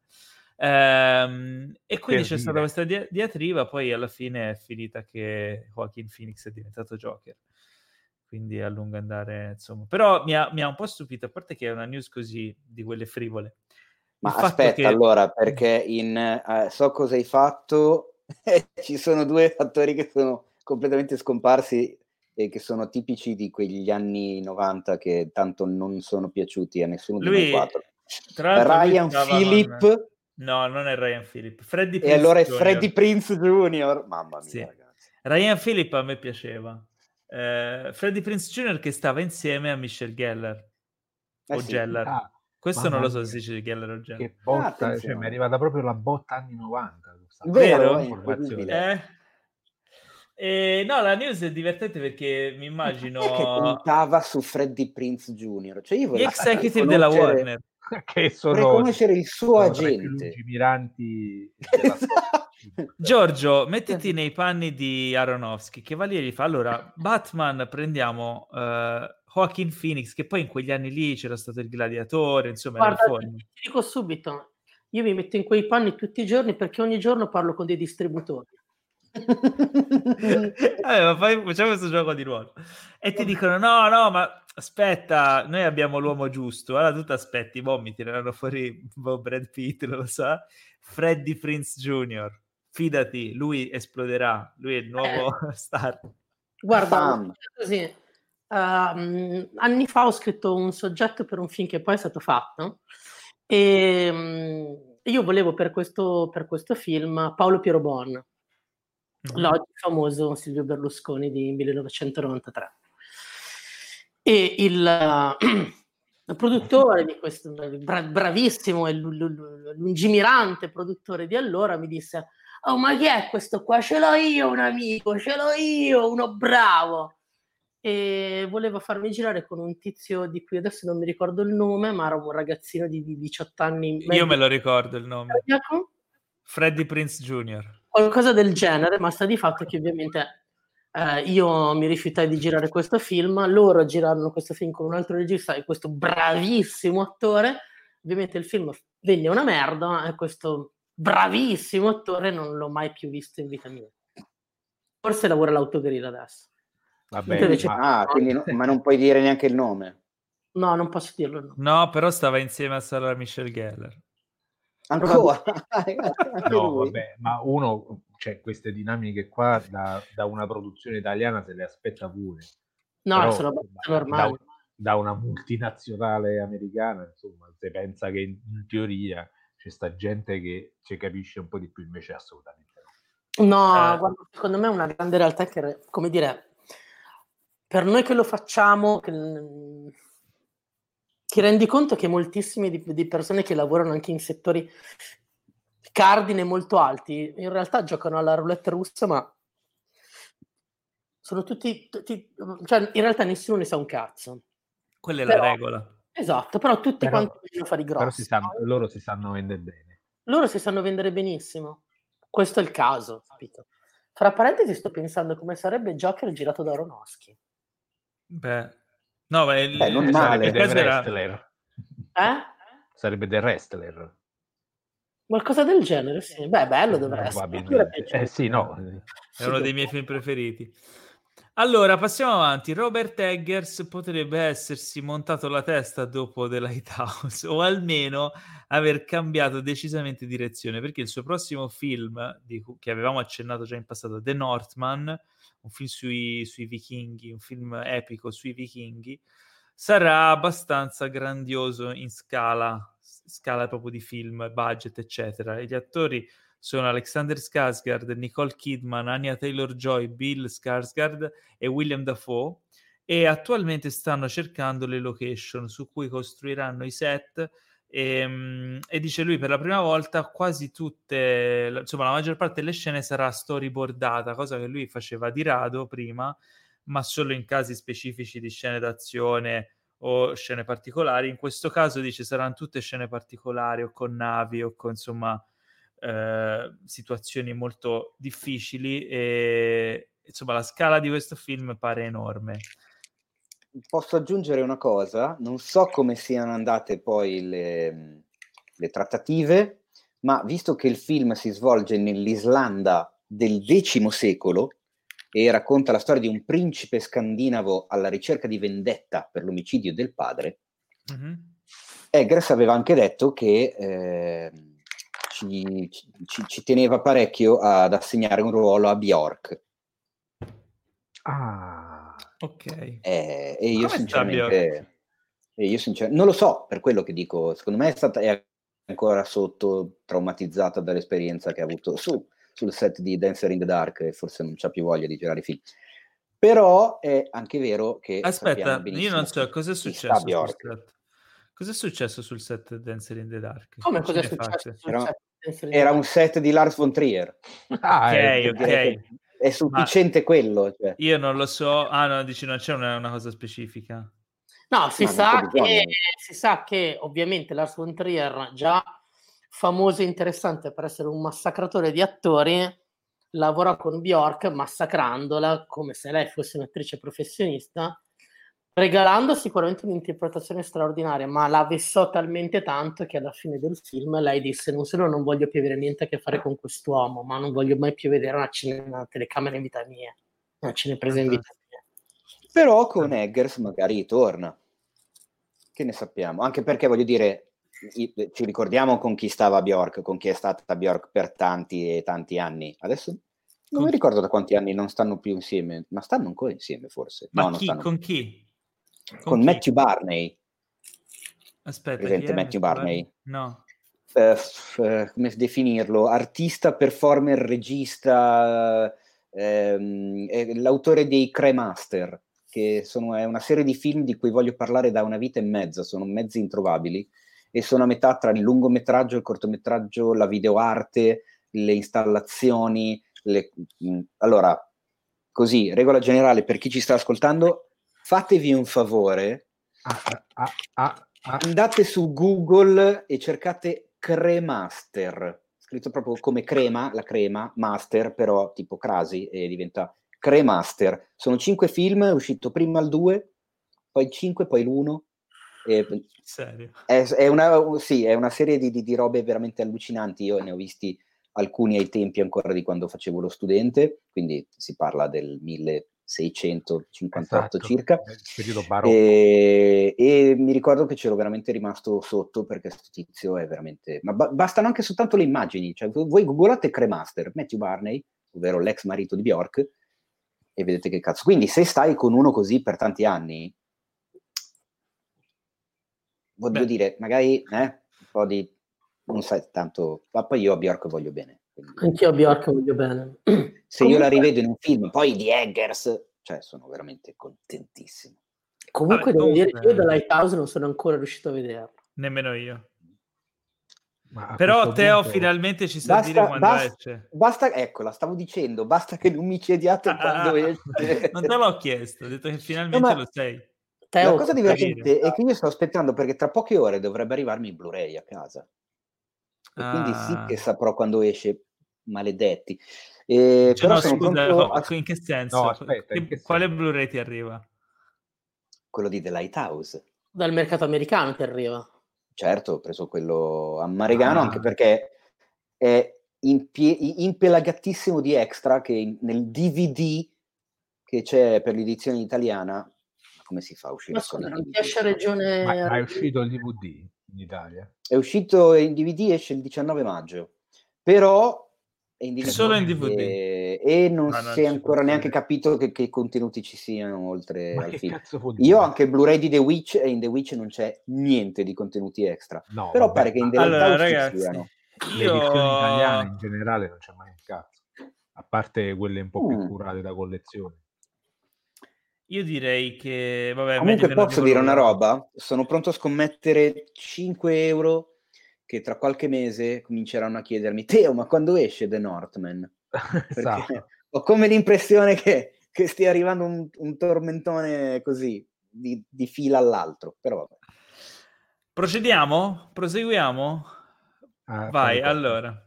Keanu Reeves e Winona Ryder pare ah, che ma... siano siano sposati da 30 anni senza saperlo. Ah, questa è, ma, è una, ma è una notizia vecchia, ma l'ho scritta anche sul sito una vita fa. È una notizia fa. vecchia, però l'ho letta ora e mi la, la, la, la lettera... No, ho capito, ma...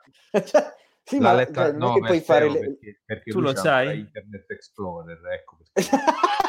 esatto. Cioè, non puoi fare le notizie sì. in base a quando le leggi una... tu, Paolo. Questa cioè. è la notizia vecchia. E... Allora andiamo avanti con le notizie della settimana. No, però fammela spiegare. Il famoso transatlantico sta... Titanic che doveva attraversare l'oceano, purtroppo non ce l'ha fatta. È allora, se sei così bravo, spiegala tu questa notizia vecchia. Allora, praticamente ci sono sia Winona Ryder che Francis Ford Coppola che sono convinti che la Ryder e Keanu Reeves siano sposati realmente. Perché sul set di Bram Stoker's Dracula eh, venne coinvolto un vero prete rumeno che fece tutta la cerimonia dicendo quello che dicono i preti quando sposano la gente. e, e, quindi poi ha, nella scena in cui si sposano eh, Jonathan Harker e Mina, eh, praticamente in teoria li ha, li ha, sposati davvero, che poi è una cazzata perché in realtà almeno un documento dovresti firmarlo per essere Però per la religione. No, la news è messa come news perché gliel'hanno chiesto in un'intervista in cui erano presenti entrambi e, e loro ci hanno riso sopra dicendo che cercando di ricordarsi se avessero detto il sì o no, però non se lo ricordavano. Per questo era rivenuta fuori questa cosa qua. Eh, a Crowley, Louisiana, la polizia per errore ha usato l'effetto sonoro della sirena di The Purge, la notte del giudizio, per segnalare che iniziava il coprifuoco. A quanto pare uno dei poliziotti uno dei poliziotti aveva scaricato un effetto sonoro di sirena da internet a caso e aveva beccato quella del famoso film in cui diciamo la sirena annuncia l'inizio di, di un periodo limitato senza legge, senza regole, dove tutti si possono ammazzare e derubare a vicenda. e, e, quindi le, alcuni della popolazione se ne sono accorti, hanno fatto diversi video. E, che, che è quello che poi è quello che succede in tutti i Black Friday in America più o meno. Sì, chiaramente, dovrebbero indire la, la sirena del Black Friday. E quindi insomma c'è stata un po' una polemica, hanno scritto al, al capo della polizia che si è poi scusato, hanno detto che la, che la, toglievano, insomma, però è stato un momento di ilarità collettiva nel web. Ma insomma io mi sarei cagato in mano, là, oh, eh. anche perché lasciando le armi non è come qua. Eh beh, sì. Oddio, scusate un secondo e vi, vi interrompo perché ho, ho, letto adesso due messaggi e, e, e non me lo ricordavo assolutamente. Torno un filino indietro per spiegare meglio, perché sennò mi becco degli accidenti clamorosi e magari si, si pensa che stessi scherzando. Il Cremaster in ah, inglese. Ah, pensavo sul Blu-ray di The Lighthouse. No, il Cremaster muscle, muscle, cioè il muscolo del cremastere o cremastere, è un muscolo dello scroto. È un muscolo ah. presente che ricopre i testicoli dell'uomo. Quindi se dovete cercare Cremaster su Google, magari aggiungetecelo. Film. Eh, film oppure Matthew Barney, scritto come Barney di Barney Stinson. Perché cercare. se cercate solo Cremaster dipende dalla vostra cronologia, ma potrebbero venirvi fuori un altro tipo di immagini oltre a quelle del ciclo di Matthew Barney. Allora, a ecco, me forse questa era ho messo una... su Google immagini dover è, fare. è venuto fuori un albero di Natale di coglioni. ecco, vedi? No, io se lo metto come, le come prime cinque immagini... No, primo, prima il film. Le prime cinque immagini sono di Matthew Barney. Poi effettivamente c'è un qualcosa che... Però è chiaro che lui lo abbia chiamato così il ciclo anche per quel motivo, cioè non è okay, una cosa fatta. È, vo- è, voluto, è voluto. È certo che è voluto. Vabbè. Allora, io ho finito le news. E questo sai cosa già. significa? Oh, che peccato. già. Inta- significa? significa che Carella se n'è andato. Carella sì, se n'è andato giustamente. Lui, lui, fa come se stesse a casa sua. Forse sì, perché esatto. è a esatto. casa sua. No, fai, ah, fai come se fossi a casa tua, Giorgio, cioè, non ti preoccupare. Eh, è il momento più bello della settimana, quello della posta del cuore. Oh, finalmente il momento più bello della settimana nella puntata più bella della settimana. Ogni settimana, settimanalmente, no, niente siglette, basta. Ogni settimana noi eh, scegliamo, no, non scegliamo, noi ascoltiamo, in questo caso in diretta, eh, uno dei vostri audio messaggi che ci inviate su Instagram in cui ci raccontate i vostri problemi d'amore legati al cinema o detti anche pene d'amore cinefilo o come no, vi pare? Così, così sembra un'altra cosa. Dire pene, Paolo, visto che abbiamo appena parlato del muscolo. Ho detto eh, pene, non pene. È diverso. Capito, però, eh, ma ah, tu sei toscano. I toscani hanno rovinato questo paese. Esatto, devastato questo paese. Eh. E quindi niente, ora ascolteremo, eh, ascolteremo, i vostri messaggi, ovviamente sono stati selezionati in modo da evitare che diciate sconcerie o cose che possono essere compromettenti, quindi Teo sicuramente li ha ascoltati questa settimana, vero? No, come no? no? Come al solito, no, io non li ascolto quindi apposta. Do- dobbiamo rischiare un'altra volta di essere banditi dall'umanità? Esattamente, io però farei partire al volo la sigletta. Oh no. Cos'è? Ma perché? Vai. Ascolta, non ti uh... permette di ridere su Marvin Gaye che vengo lì attraverso, mi infilo nella webcam e ti strappo i capelli. No, ma non ci devi mettere che non ho. devi mettere sexual healing. Dai, anche, anche. Allora, allora primo, la prima, la prima è, è, la prima è per Giorgio, quindi risponderà Giorgio darà il suo consiglio d'amore. Ok, va bene. Allora, il primo ce lo manda Michele Lecca. Ok, cosa lecca? Che, lo so che ti aspettavi. Eh, Raga, no, cioè, veramente... Vabbè, niente. Io, Io non dico niente. Allora, a me mi è uscita una vena qua, però non ho detto niente. ecco, è un po' come il, quello che si trattiene del meme. Esatto, no, io sono l'ultimo al mondo che, de- che deve prendere in giro la gente per il cognome, infatti non lo faccio. Sentiamo esatto. cosa ci ha raccontato Michele. Allora, ciao Teo, ciao Paolo e ciao a chiunque altro sarà presente nella puntata. Ehm, io sono Michele e vi scrivo, vi mando un audio per eh, la posta del ciao, cuore Cinefx. Ho un problema d'amore eh, e si chiama Boris. Cioè, io voglio far vedere Boris alla mia ragazza da che l'ho visto per la prima volta eh, ma lei non vuole vederlo. Eh, ho provato a convincerla in molti modi, ma lei dice che secondo lei è una cosa che non le fa ridere, che è una serie che le sembra troppo italiana, con una comicità italiana, che secondo lei non le fa ridere, che non è una cosa che le interessa e niente, però Boris in realtà è qualcosa che deve interessare per forza, quindi non lo so se potete darmi qualche consiglio eh, per aiutarmi a convincerla. Lei ha anche visto Scraps, gli ho detto che come genere ci, si, ci somiglia. Questa è una falsità. Ah, però, cos'è? Continua? Dicevo, non lo so. Eh, se potete darmi un consiglio, lo accetto molto volentieri. So che a voi piace Boris, quindi eh, come ci si può spiegare che una persona già in partenza dice che proprio non la vuole guardare?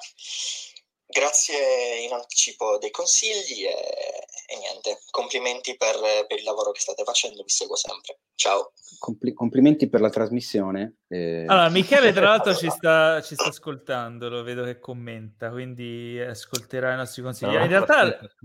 Eh. C'è sempre Nox 1895 che adesso penso diventerà il mio migliore amico, che è sempre quello del commento di prima, che ha scritto questa rubrica, possiamo chiamarla la posta di Biascica.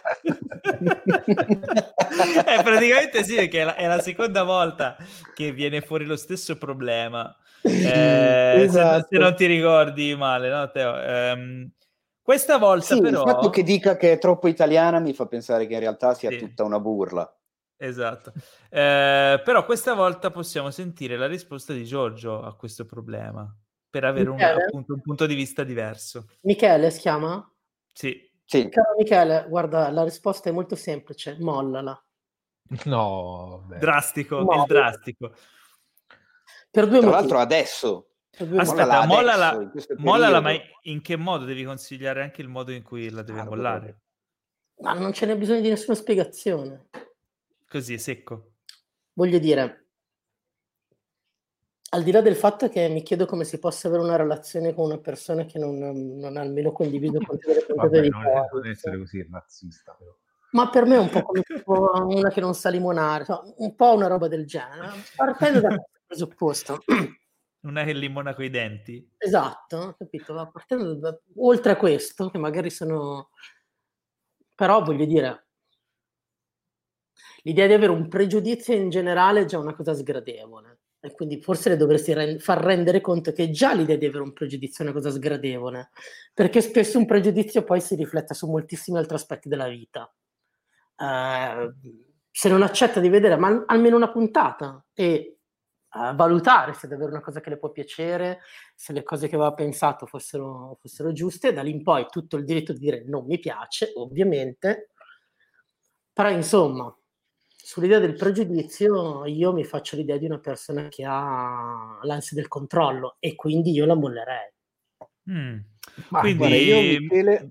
Michele, mm, eh, quindi puoi dirle nel caso che uh, se non guarda almeno una puntata, facciamo tre, di Boris, Giorgio Carella ha detto che è ottusa e quindi la molli. Esatto. Sentiamo invece la versione di Teo. Guarda, io ho un consiglio da dare a Michele. Eh, potresti banalmente chiederle così, dal nulla, un giorno che magari uno dei due sta andando a fare la spesa in questo periodo, che ci si può muovere da soli e quindi devi andare a farti dare la lista, devi andare lì, metterti in coda. Prima di andare a fare la spesa le chiedi, ma tu nell'orata all'acqua calda ce li metti il pachino? all'acqua pazza. È a seconda di come risponde lei, ah, perché in realtà eh, la domanda originale era all'acqua calda e la risposta era eh sì. all'acqua pazza. Da lì esatto. imbastisci tutto il discorso e alla fine le dimostri che in realtà anche lei ha voglia di vedere Boris, ma non ne è consapevole. E quindi la instradi verso questa via eh, che la porterà verso un traguardo pieno di gioia e soddisfazione e, e, e buoni sentimenti. Ok. Cazzo sto Quindi dicendo? Teo, teo possibilista. Teo sì, possibilista. Guarda, Enrico allora, hai da aggiungere? Secondo me comunque quella di Teo è una versione un po' da plagio. Comunque, vai, vai Enrico. no, eh, io ripropongo lo stesso metodo che tra l'altro ha funzionato con l'ascoltatore dell'altra volta. E cioè tu eh, metti, ti vedi le, tutte le stagioni di Boris a ripetizione per due o tre anni tutti i giorni eh, senza cuffie, quindi anche la tua ragazza sente se vivete insieme. E prima o poi lei si abitua e quando comincerà a entrare nella sua comfort zone vedrai che gli piacerà. Quindi Così a tradimento. Enrico è epi, epidemiologico, contagioso. Eh, eh, aspetta Enrico, io questa sera ci tengo a specificare le cose per come vanno dette. In che senso quando comincerai a entrare nella sua comfort zone le piacerà? No, ho detto quando lei comincerà a entrare nella sua stessa comfort zone, nel senso che ormai è abituata ad ascoltarlo tutti i giorni, allora... Eh, ma è, è, è, fraintendibile anche, anche questo. Vabbè, no, comunque ok. Vabbè, no, per, sfinimento, per sfinimento. Teo, abbiamo un altro messaggio. Ma certo, e non solo, abbiamo anche il come è andata a finire. Che ah, ce lo eh, teniamo in coda, ok, bellissimo. Facciamo mancare niente. Spero allora, invece mi scrive, mi scrive, mi, mi, mi, vocalizza Simone Folleghi o Folleghi o, o, o Simone Foll, Folle, Folleghi. Simone, sentiamo che cosa ci ha raccontato. Buonasera ragazzi, ciao a tutti. Innanzitutto dico che vi faccio questo vocale mentre sto guardando Ozark e vi ringrazio per i consigli settimana scorsa. Comunque, il mio problema cinefilo di cuore è legato al fatto che la mia ragazza non vuole guardare i film di Aldo Giovanni e Giacomo. Beh, beh, beh. Allora, io ne capisco il cinema e solitamente quello che le consiglio le piace, perché poi ne parla entusiasta. Ma a quanto pare in questo caso mi sembra che la faiduscia eh, sia ai minimi storici. Io le ho detto anche che i film sono, eh, sono conditi di sketch e battute dei loro spettacoli a teatro, che a lei piacciono, solo che spesso io faccio citazioni ai film per farle delle battute, ma lei rimane di ghiaccio e io ci rimango malissimo. Quindi chiedo a voi, come posso fare per farle vedere i film di Aldo Giovanni e Giacomo, almeno i primi, che gli ultimi sono Vi ringrazio.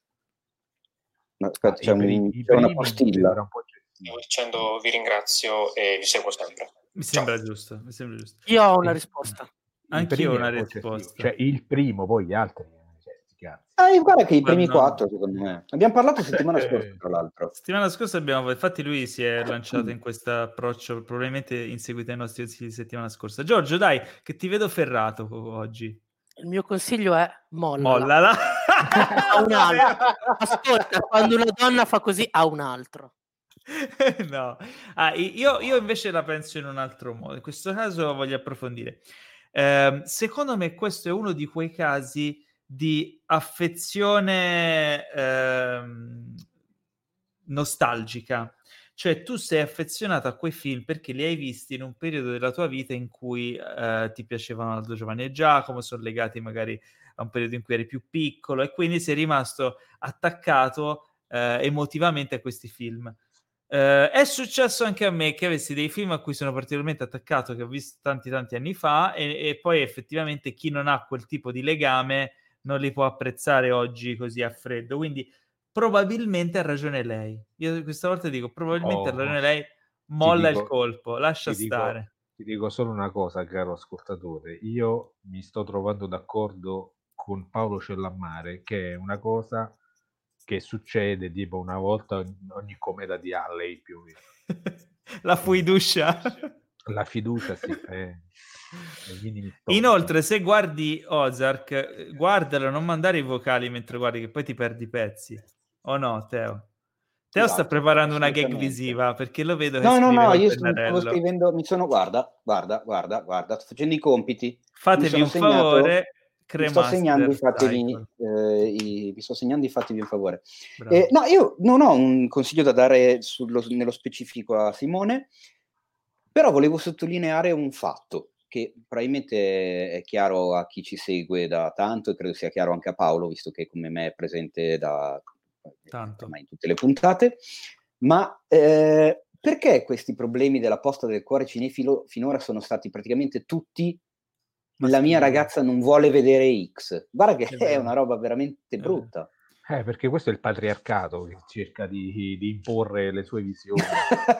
alla, cioè, non ci capita mai il cioè, contrario. Il mio ragazzo non vuole vedere oppure qualche altro problema. Cioè, tipo che ne so, sempre... il, mio, il, mio, ragazzo ama i film uh, drammatici, però poi dopo che ne vede uno particolarmente triste, non gli viene duro. Cioè, cose un po' più così, no? C'è qualcosa di... Cioè, siate un po' più fantasiosi nei vostri problemi. Che diamine. No, come siete fantasiosi? Cioè, non è che si possono creare loro i problemi. Ecco, guarda, c'è Chiara Peroni che in... Chiara Peroni, una mia collega camera woman che si chiama Chiara Peroni, ma non credo sia lei, comunque sti cazzi, eh, che la, la, ci butta la soluzione, potrebbero provare a scambiarsi le fidanzate. E effettivamente no. anche, anche questa una bella idea. A, a, meno, Vabbè, che, a meno che, scusa, se nel profilo una ragazza a cui non piace Boris e non vuole vedere, cioè non vuole vedere Boris e non vuole vedere Aldo Giovanni e Giacomo, potrebbe anche essere la stessa persona. Quindi ragazzi state attenti. Allora, che alla fine sei d'accordo esatto. con me sotto. Non lo so, non lo so. Eh, in parte. Ne abbiamo un altro? Abbiamo il come è andata a finire. Oh, allora, ah, facciamo prima il recap. Facciamo il bara, recap. Bara. Allora, il recap è che il 15 aprile eh, Luca Bell- Bellodi, o Be- Bellodi, Bellodi. Smettete di avere questi cognomi che non si sa dove, bene dove mettere l'accento, eh, ci aveva mandato un messaggio per la posta del cuore cinefilo, che non mi ricordo assolutamente che cosa chiedesse, perché sono passati più di tre giorni e, e io dopo quella data non, di solito tendo a, a rimuovere qualunque cosa. Ma quindi possiamo ascoltare che cosa ci manda oggi, visto che ci scrive: Ciao Teo, ho un altro audio per la posta del cuore. È l'amorosa del mio amico. Anzi, lo faccio mm. come il dottor Male di Austin Powers. Mio amico. Protagonista della domanda di settimana scorsa.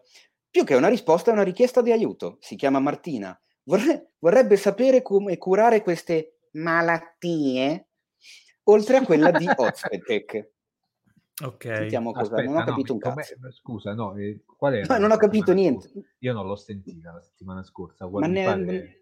un recap? Non me lo ricordo, Enrico. Ho appena detto che non ah, me lo ricordo, non me lo chiedere. Faccio brutta figura due volte, insomma. Allora sì, le mie eh, serie fiction Rai preferite sono senza dubbio L'Allieva, eh, di cui sto aspettando con trepidante, in trepidante attesa la terza stagione, eh, Che Dio ci aiuti, e poi Doc, vabbè, poi diciamo anche, anche per Matteo per il suo essere un grande classico non si può, non si può trascurare. E poi mh, mm, appunto eh, volevo dire che ehm, io guardo i film a pezzi cioè molto spesso tipo, finisco l'inizio a metà, eh, li riguardo a caso, un po' così, e poi leggo i libri al contrario, quindi... Non è vero, qui stai, stai, stai bleffando. Ma è un ti, troll, ti non è possibile. Stai trollando no, sui libri, ma, ma i sì. film a pezzi li guardi, lo so. L'ho sentito. Ma, ma secondo me sta trollando anche un po' su tutto il resto ormai han, hanno capito questa cosa che io non ascolto i messaggi e ne approfittano. Quindi, Quindi tutto ciò mi costringerà a prendere delle decisioni drastiche e radicali eh, per questa rubrica dalla settimana prossima. Io continuerò a non ascoltare i vocali prima oh. di mandarli in onda perché alla fine è divertente. Comunque, eh, a quanto pare non è finita bene. Questo è quello eh che no. abbiamo Oppure, oppure, oppure sì. Non lo sapremo mai. punti di vista, eh, cioè, chissà. C'è Giorgio che è interessatissimo a tutto ciò. Cioè, come... Pensando se è finita bene, ma forse... Si può dirlo. È finita a pezzi, non so. Passiamo Guarda, ai trailer. Che dite? Oh, eh, che bel momento, guarda. Allora, prima di iniziare i trailer, volevo dire una cosa. Vai. Mi, ave- mi, avete rotto il cazzo con questi trailer. Io non li guardo più perché tutti i trailer che mi avete mandato è tutta roba derivativa degli anni Ottanta.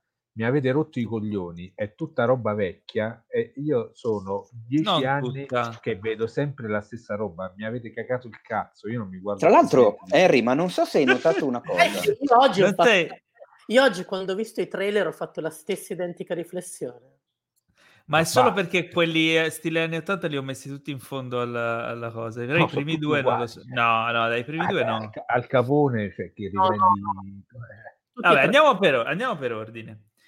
Appunto, Capone, film inaspettato anche perché tutti ci aspettavamo Fonzo eh, e invece è arrivato il Capone. Eh, allora, eh, oh, arriva, oh, è uscito il trailer di Capone. Eh, che cos'è? No, è Fonzo, ragazzi. Vi ricordate Fonzo, il film di Josh Trank con Tom Hardy su Al Capone? Quello che è stato girato nel 2018 e ancora non si sapeva quando sarebbe uscito. Uscirà in video on demand uh, a giugno, mi pare. Insomma, no, a breve. Non, forse sì, ma non si è ancora capito dove, tra l'altro. non si è ancora capito dove. Ma Josh Trank eh, cioè, gira solo film su Al Capone? no. No, Josh, eh no, Trank, Josh Trank è... ti ricordo che ha girato anche qualcos'altro. Josh Trank, già regista eh, è... del oh, buono, buon Chronicle e del pessimo Fantastic Four, che sembrava ah. gli avesse troncato la carriera, anche perché c'erano dei retroscena abbastanza inquietanti su suoi comportamenti borderline durante sia le riprese che la post-produzione, però non si sono mai, diciamo, non si sono mai verificate queste voci, però i suoi comportamenti sui social all'uscita fi- del film non è che facessero promettere bene. Già la news che stesse face- facendo un nuovo film e che il nuovo film fosse con Tomardi, diciamo che mi sorprese non poco. Um, appunto il film parla della, de, degli ultimi anni di Al Capone quando inizia ad essere, avere problemi mentali, insomma, ad avere allucinazioni, demenza. Dopo aver eccetera. fatto la prigione che doveva fare, aver, eccetera, sì. eccetera.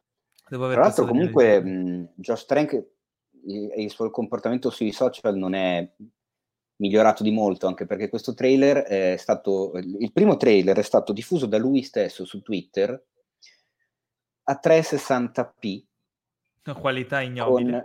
Una qualità veramente ignobile con un tweet che non si capiva se era un, una presa in giro oppure no. E tipo il giorno dopo il trailer è uscito sui canali normali in alta definizione, eccetera, ma lui praticamente eh, si mema- memava da solo il trailer del proprio film. Che è una campagna marketing piuttosto bizzarra, esatto. Dice, ma ce la fai? Cioè, boh, vabbè. E, beh, io cioè, Tommaso, ah, nel, nel cast ci sono anche Kyle McLachlan, Matt Dillon e la fotografia è di Peter Deming, già eh, direttore della fotografia di Strade Perdute e Mulholland Drive. Eh, e, mm, In produzione c'è Lawrence Bender. Lawrence Bender che ha prodotto con Storico amico di Tarantino che gli ha prodotto praticamente tutto da, da, dall'inizio alla, all'ultimo. Uh, Quindi oggi... diciamo che le professionalità ci sono. Sì, Tomardi eh... c'è. In questi ultimi giorni, non so se oggi o ieri, eh, Ryan Johnson ha fatto un, un, tweet, lui è molto attivo su Twitter dove ha tipo un milione di follower, ha fatto un tweet, eh, diciamo, spezzando una lancia a favore di Capone, dicendo che lui l'ha visto e il film è totalmente fuori di testa nel senso buono eh, mm. lui è, è, solito comunque dare una spinta ai film che reputa promettenti, anche insomma film meno in vista, e in questo caso sembra insomma convinto che sia un film da non perdere. Ha detto proprio non perdetevelo, che insomma vale la pena insomma di, di vederlo. Quindi, boh, io il trailer l'ho visto e non lo so, mi crea dei dubbi. Il make-up è strano, il film è strano, Tomardi è, st- è tutto strano. Voi cosa ne pensate di questo trailer? Che è molto strano. strano è il nuovo in- interessante. Io mi sono chiesto immediatamente che necessità ci fosse non mi ha interessato minimamente, nonostante mi piaccia molto Tomardi. E poi quando ho visto gli altri trailer, che poi a questo punto ne parleremo, mi sono chiesto, ma veramente gli americani continuano a fare delle riflessioni trite e ritrite sulla loro mitologia di cui veramente non ce ne frega niente? Io l'ho trovato davvero inutile. Mm. Non andrò a vederlo. Quindi strano ah. e anche inutile. Sì, cioè non mi interessa per niente l'argomento, lo stile. Poi ripeto, Tomardi è bravo, ma non mi basta per incuriosirmi a vedere un film. Non ne sento veramente nessuna necessità. Ma guarda, Giorgio, io sono andato a vedere Venom. Quindi direi che cioè, dopo aver visto Venom al cinema, Capone me lo vedo volentieri, cioè quantomeno. Ah, io mi, no, mi piace, mi piace lui, mi piace Giorgio perché sta diventando proprio insofferente come me verso questa Fate squadra. Mi, mi, trovo molto d'accordo. No, comunque a me ha dato l'impressione di essere un film, eh, un trailer poco riuscito, cioè un trailer montato mm. male. Eh, mi ha stupito il fatto che Ryan Johnson eh, lo spingesse con così entusiasmo e mi ha fatto accendere magari un minimo di, di, di curiosità. Però se, se fossi... Perché nel momento in cui ci limitato... metti la faccia... Eh, se mi fossi limitato al trailer eh, avrei detto le stesse cose che ha detto Giorgio. Eh, poi, insomma, stiamo a vedere, insomma, vedremo quando, quando se ne saprà di più. A parte che è imminente, quindi penso che a breve inizieranno a uscire recensioni la, della stampa, eccetera, se non embargano. Sì, anche se appunto non, non...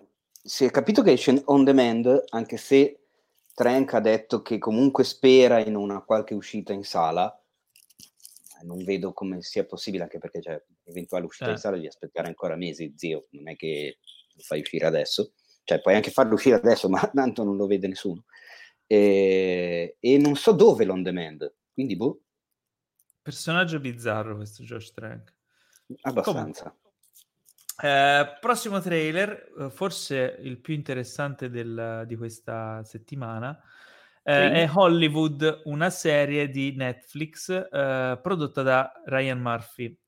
Eh, è un, eh, racconta la storia di un gruppo di personaggi agli albori del, insomma, la Hollywood degli anni d'oro, d'oro eh, che, cercano, d'oro, che cercano fortuna, eh, in particolare c'è uno che vuole diventare un attore, un altro è un ragazzo di colore che però chiaramente si trova a essere un po' ostracizzato, però nel trailer quello che si capisce è che mh, la storia avrà dei risvolti che cambieranno il corso degli eventi a cui siamo abituati, insomma, de- del corso de- degli eventi reali.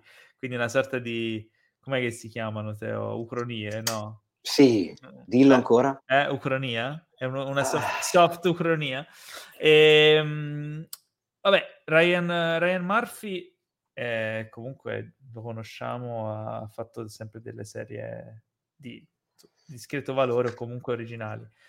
Eh, le sue fisse, che anche qua ho rivisto, quindi comunque personaggi molto esagerati, fuori dalle righe, eh, una spinta sul personaggi omosessuali e apertamente omosessuali.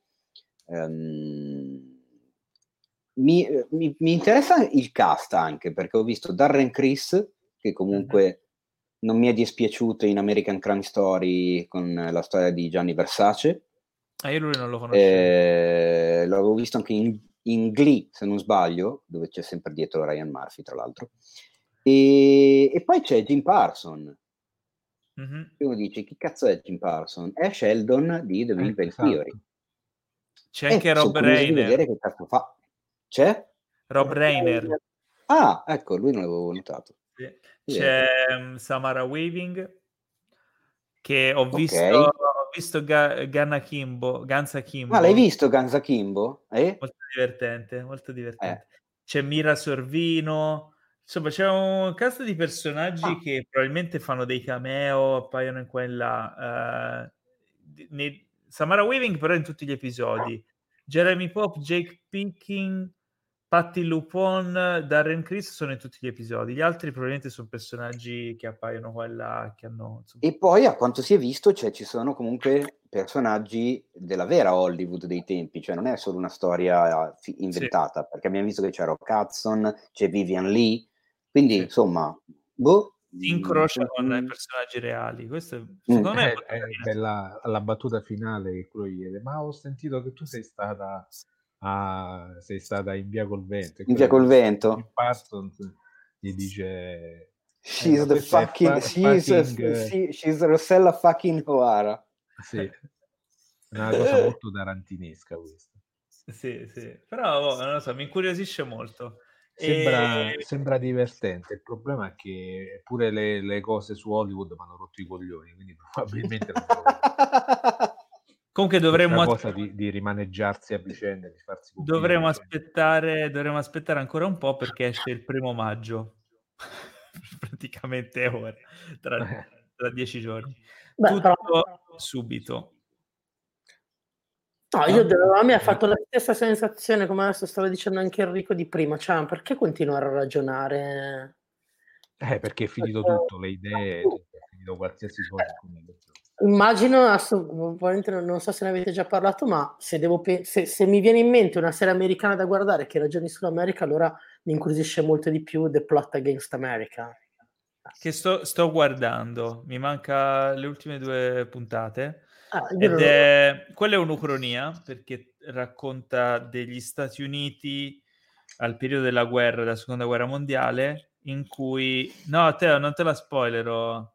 No, no, no, no, ri, ri, ridimmelo, ridimmelo. Ah, ucronia. Sì, è proprio... È, è un'ucronia con dei tocchi di ucronia eh, e, mh, gli Stati Uniti del tempo della seconda guerra mondiale in cui però le cose iniziano ad andare diversamente eh, e a favore del, del, insomma, dei, dei, nazisti ma in realtà non, non, si focalizza su quello perché ma, eh, non, cioè, è, non, copiato... no, non c'entra niente perché The Man in the High Castle no, no, si, si focalizza in realtà sulla politica in America e sulla situazione su questa famiglia di ebrei e come vive questa situazione e la candidatura di eh, di Lindbergh contro Roosevelt. Quindi diciamo Lindbergh entra in politica eh, come eroe dell'aviazione e, e, questo influenza appunto tutta la vita dei vari dei personaggi. Ma sì, che... Eh, dove la trasmettono questa serie? La serie eh, è, è, di HBO, quindi su, Sembra interessante. su Sky, Beh. su Now TV. Anche lì, guarda, basta vedere il trailer e il esatto. trailer è fighissimo. Bellissimo. Beh, la serie è di Ed Burns e David Simon, gli autori di The Wire, quindi insomma c'è dietro una bella scrittura. È a un inizio un po' lento, tutte, però poi... La cosa più figa di tutte è che eh, stavamo parlando di trailer la settimana, in realtà poi abbiamo cominciato a parlare di tutt'altro e la cosa sottolinea la qualità dei trailer della settimana. Eh sì. Beh, quelli più, più interessanti, sai che li abbiamo sparati. No, in realtà ce n'è uno che mi incuriosisce particolarmente, ma non è il prossimo. Il prossimo è Valley Girl, eh, che Girl. È, è un... Ma Valley Girl. Valley Girl. Ma Paolo. Valley. Oh, Valley Girl. Ah, fai ecco. una gag visiva, fai una gag visiva. Eh, esatto. La gag visiva dite una... Visiva. C'è il pugno che si muove in su e in giù, non capisco cosa voglia dire. No, assolutamente. Però allora, con la mano questa... messa come se dovessi estrarre una carota. Ok. Ah, stavi shakerando un drink perché appunto c'è eh, questa certo. verve di festa anni 80. Allora, il film, no, la, la, serie parla di... No, non è una, è una serie, è un, film, non è una serie. No, è, una, è un film, è un remake, Paolo. Valley okay. Girl. È un remake di un film che io non ho mai visto. Cos'è Valley Girl? Ma come non hai mai visto? Come si intitola in italiano? La ragazza di San Diego con Nicolas Cage. Pensavo la ragazza Valle. La ragazza Valle. Allora, è un film su della Valle. No, non me la sento di dire, fatemi un favore. puoi, anche dire, puoi anche dire fatevi un favore e non guardatela. Eh. No, però nel senso, eh, vabbè, Nicolas Cage è Nicolas Cage, però era giovanissimo, biondo, e, e, e va visto cosa mi quello, sono perso? Assolutamente. Ah, otta- okay, no, degli, infatti... all'inizio degli anni 80 eh, inizio anni 80 quindi. Comunque tornando anche a prima alla rimostranza di Enrico sulla questione degli anni 80 che anche se anche, ah, io non ne posso più. Però mi faceva ridere una cosa perché l'ho notata eh, paio di giorni fa, quando mi è capitato di sentire il, il remix eh, New Wave anni 80 della, del tema di The Mandalorian. Che bello. Che ah, è fighissimo, no, fatto sì. con gli strumenti, con i synth, eccetera, eccetera. Che è una bomba, a me il tema di The Mandalorian piace di brutto. Rifatto con quegli strumenti lì è ancora più bomba, però ho pensato, ma vedi te che io me li ricordo gli anni 80 comunque, cioè lì c'ero, quindi e no, non solo lo 1880, eh, adesso sto parlando del 1980. E, ehm, la cosa divertente è che sia nella musica che nel cinema, mi ricordo, ma anche nelle serie televisive mi viene in mente Automan, per chi se lo ricorda. Che eh, è su cercava... Amazon Prime, attenzione. Sì. Stai scherzando? No, me ne sono accorto ieri. Vabbè, prosegui. Oddio, appena finiamo, invece di vedere Better Call Saul, stanotte mi guardo tutto Automan. Adoro. Ho creato un mostro. Ricordo la sigla a memoria ancora. E, pensa a Tron, pensa a tutte quelle robe lì. C'era negli anni Ottanta un'incredibile voglia di futuro. Banalmente, la trilogia per, ec- per eccellenza degli anni Ottanta è Ritorno al futuro. C'era un'incredibile voglia di, di, di, di roba futuristica, di, colori metallizzati, eh, di robe spaziali, di cose proiettate verso il 2000 e oltre. Adesso che siamo nel 2000 e oltre, si ripropongono gli anni Ottanta di quando avevamo voglia di futuro. Ed è un, corci- un cortocircuito che secondo me ha veramente siamo al di là dello specchio. fenomenale. Guarda, tu Ma mi sì, lanci perché si incastra questa cosa cioè. una palla strepitosa. Tu mi stai lanciando una palla strepitosa io vuoi dire una cre- cremasca? No, com'era? una cremaster strepitosa. Ti ho lanciato perché, una curva. Perché io in queste notti mi sto leggendo Spettri della mia vita di Mark Fisher, che è un libro che parla di questa roba qua, cioè dei futuri perduti, e cioè del fatto che, che fino agli anni Ottanta c'era questo, diciamo, nella, eh, nell'industria culturale c'era questa cosa di sempre proiettarsi verso il futuro. E ti fa l'esempio, eh, tu pensa ai suoni del 1980 e pensa ai suoni della musica del 1960 e, e, tu guarda la differenza di tutto che, che ci sta, sembra proprio un'altra epoca. E Secolo, tu adesso siamo nel 2020, immagina i suoni nella musica del 2000. Cioè, che cosa è cambiato? Un cazzo praticamente, mm. sono sempre uguali. E, e, praticamente lui indaga su questa cosa del perché eh, sta succedendo questo. Praticamente da dopo gli anni Ottanta noi eh, assistiamo a questa cosa che ti dicevo anche io prima, di r- rimaneggiare sempre le stesse cose e riproporcele sempre eh, in una sfumatura diversa, ma che comunque sono riconducibili sempre a quella roba. Eh, lui parla soprattutto di musica, però eh, questa cosa qua la stiamo vedendo pure nei, nella televisione, nel cinema. Eh, ci sono diverse, diciamo, ci, ci stanno diverse spiegazioni che potrebbero essere. Il fatto che, per esempio, eh, dal punto di vista politico ci stanno, eh, cioè, prima c'era diciamo più sicurezza a livello economico anche per gli artisti e quindi eh, c'era questa voglia di sperimentare, eccetera. Adesso dagli anni 80 in poi si è precarizzato tutto e quindi chi fa queste cose pensa soprattutto a, a campare e, e la gente pure stessa che ne fruisce eh, siccome è, è pratica, vive in un mondo, noi viviamo in un mondo di merda cioè, dove sei, sei, sempre precario e, e, e, quindi tu cerchi rifugio nelle cose vecchie per eh, sentire un po' di calore dei, dei, vecchi tempi, insomma è sempre nostalgia. questa roba di, di, può essere un po' nostalgia eh, e lui poi indaga praticamente i, i futuri che sarebbero potuti essere e che non sono più stati da un certo punto in poi perché ci continuano a ripropinare sempre le cose del passato. Come si chiama il libro? Spettri della mia vita. Ok, interessante. Eh, Io lo butterei nei fatemi un favore, così. Eh, sì, sì, sì, anche perché eh? Eh, sì, c- c- lui parla anche, lui è inglese, era inglese, purtroppo si è suicidato qualche anno fa. E, e praticamente parla, parla, anche delle serie tv inglesi che da certe io neanche le, le avevo mai sentite nominare che sembrano molto interessanti, interessanti 5 questi. Eh, Ti ho contagiato. E quindi, è, quindi, fatevi sì, fatevi, ah, sei, eh, fatevi un favore, sì, assolutamente. Eh, perché questa impressione che noi abbiamo che le cose prima erano meglio e invece adesso fa tutto schifo, che noi lo vogliamo semplicisticamente no. come nostalgia, in realtà ha un fondamento oggettivo.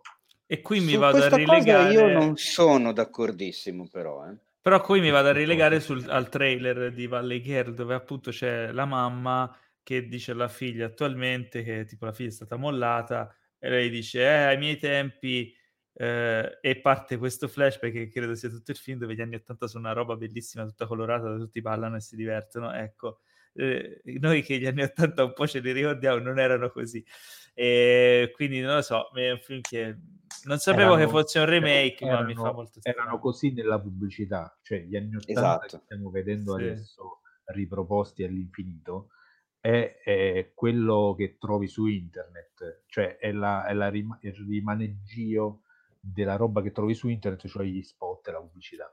Mm. Ma in realtà, qua, in realtà, tutto quanto funziona così, Enrico. Per quello che dicevo, non sono d'accordissimo con chi dice eh, la roba di oggi fa tutto, tutto cagare, era meglio la roba di vent'anni fa. Perché se ci fai caso, è una cosa ciclica, cioè ogni vent'anni si dice che la roba attuale fa tutta schifo ed era meglio la roba di vent'anni prima.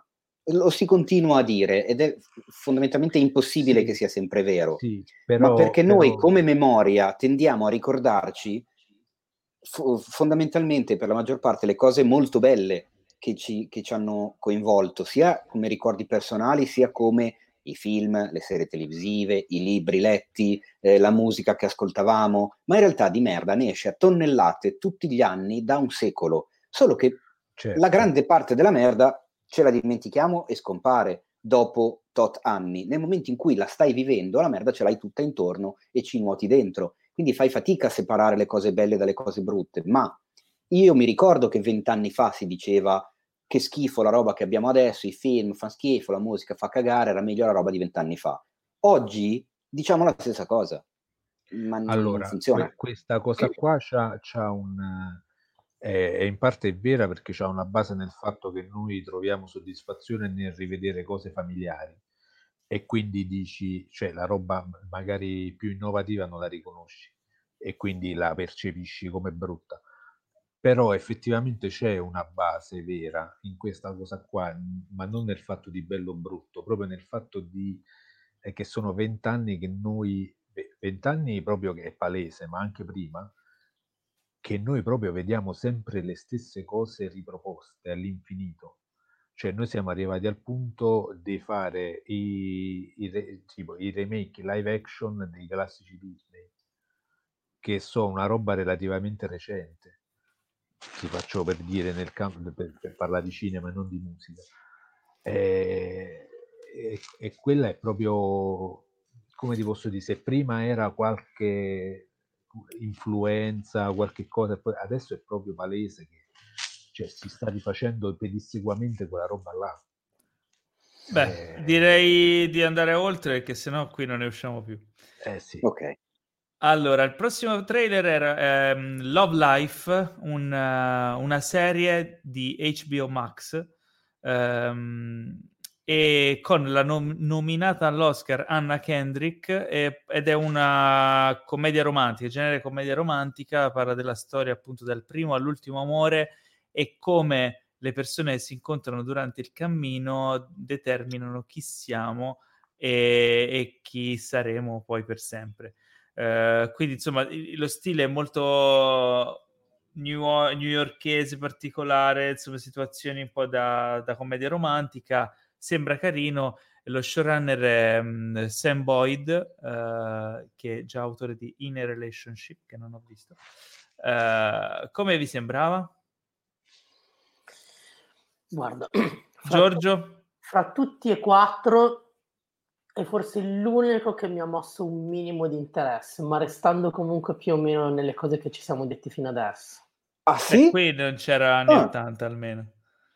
No, però c'è una sorta di ricadere dentro determinati cliché, poi adesso non...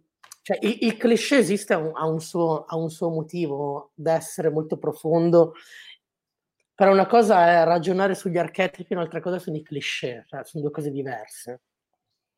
Adesso non voglio rientrare nel tema anni 80, eccetera. Qui non rivedo gli anni 80, però rivedo andarsi a prendere quelli che hanno amato Friends o Sex and the City e riproporgli in qualche modo qualcosa di estremamente riconoscibile che sicuramente è in chiave divertente, però anche lì a me non, non ha smosso molto interesse, per quanto fra i quattro è forse l'unico che ha detto mm. io mi sa che sono ho, ho, fatto quel verso lì per il prossimo ma per un mio trip che tanto non lo vedremo mai il prossimo quindi il prossimo boh, non lo so questo c'è Anna Kendrick sì può essere qualcosa da vedere però non è che è una di quelle cose che mi segno sul taccuino e metto la crocetta sul calendario eh. no non me lo vedo allora, il prossimo invece è Blood Machines, che è una roba totalmente fuori di testa. E qui gli anni 80 ci sono a palla, però secondo me va oltre. Ma sono quelli, sono quelli fighi, secondo me, fatti riproposti in maniera figa. Non solo tra, tipo Kung Fury, ci ho visto anche un po' di, di, di, di The Black Rainbow, eh, quella sorta di eh, di B-movismo, non so come altro posso, potrei definirlo. Eh, è un, allora, una roba a metà tra, la, tra, lo stile della Asylum, quando gira le robe in studio, che si vede che è girato con... No, però è figo, non è lire, male. E invece un'estetica appunto tra... Non mi viene neanche in mente come poterla definire, è, è un po' come se se Refn e, e gli scenografi Beh, di Tron avessero fatto una roba nell'84. Ma io non scomoderei Refn per questa roba. A me sembra un po'... Visivamente un, sì. Una sorta di heavy metal live action. Anche, esatto. È, è, è, mm, è de- descritto nel genere sci-fi, musicale e avventura. Eh, dura, dura, 50 minuti, quindi è un, uh, è un mediometraggio, diciamo e eh, è un film eh, in, indipendentissimo di fantascienza spinto verso lo stile visivo esagerato con colori acidi, allora, laser anni lo, stile, lo stile visivo, se qualcuno che ci ascolta è pratico del genere Vaporwave che va su internet, è fatto in quello stile là, tra l'altro con la colonna sonora di uno dei massimi esponenti di questa corrente che è Carpenter Brut eh, che non a caso si chiama Carpenter perché che, che, ha fatto le musiche del film infatti. che ha fatto le musiche del film e che chiaramente richiama alle musiche di, di, che Carpenter faceva nei, nei, suoi film negli anni 80 solo che questo è, è tipo sembra tipo Carpenter sotto acido eh, quindi sì, sicuramente se... È da vedere sicuramente, in qualsiasi caso da vedere. Questo lo trovo da vedere, cioè fra tutti questo è sicuramente quello interessante. Oh, vedi, eh, vedi. Ma non è per, cioè, secondo me quando credo che anche Enrico dicesse la stessa cosa, il problema non è riparlare di determinati temi o rimanere riaffascinati nuovamente da alcune visioni che in quegli anni si avevano, ma è, come dire, non non permettersi di usare quelle influenze per comunque ridare slancio dei racconti. Eh, anche gli anni 80 sono un remake degli anni 50 da, da tantissimi esatto. Sì, esatto, è vero. Quindi non era 50, quello 60. A me non dispiace rivedere determinati colori, determinati suoni e anche una certa voglia di, di eh, eh, affrontare il fantastico in un certo modo però lo vedi quando c'è qualcosa che ha un suo senso, un suo valore e quando eri qualche cosa semplicemente fatto di trito e di ritrito perché lavora non su delle visioni ma su delle, come dire, su delle automitologie, non so se è chiaro. Sì, sì. Mm, que- sì. Questo qua comunque è, è preso, cioè ha influenze di quel mondo là, ma ti crea, secondo me, una cosa talmente fuori di testa che, mm. che sembra quasi una cosa nuova. Esatto e in quel senso ci potrebbe avere un valore. Sì, prende quello stile, quell'influenza e ne fa una cosa nuova, che comunque è il compito di tantissima arte. Sì, comunque vi consiglio appunto di, di andarvi almeno a vedere il trailer Blood eh, eh. Machines. E magari cioè, ascoltate pure i dischi di Carpenter Brut che non sono malissimo. Però, però tra l'altro il regista, il regista è anche un uh, ha fatto anche un video per Carpenter Brut, quindi ah, ecco, evidentemente sono sì. insomma collaborano. E attenzione però, c'è una particolarità perché il film è previsto eh, per la piattaforma Shudder, giusto Paolo? Co- sì, cos'è? cos'è?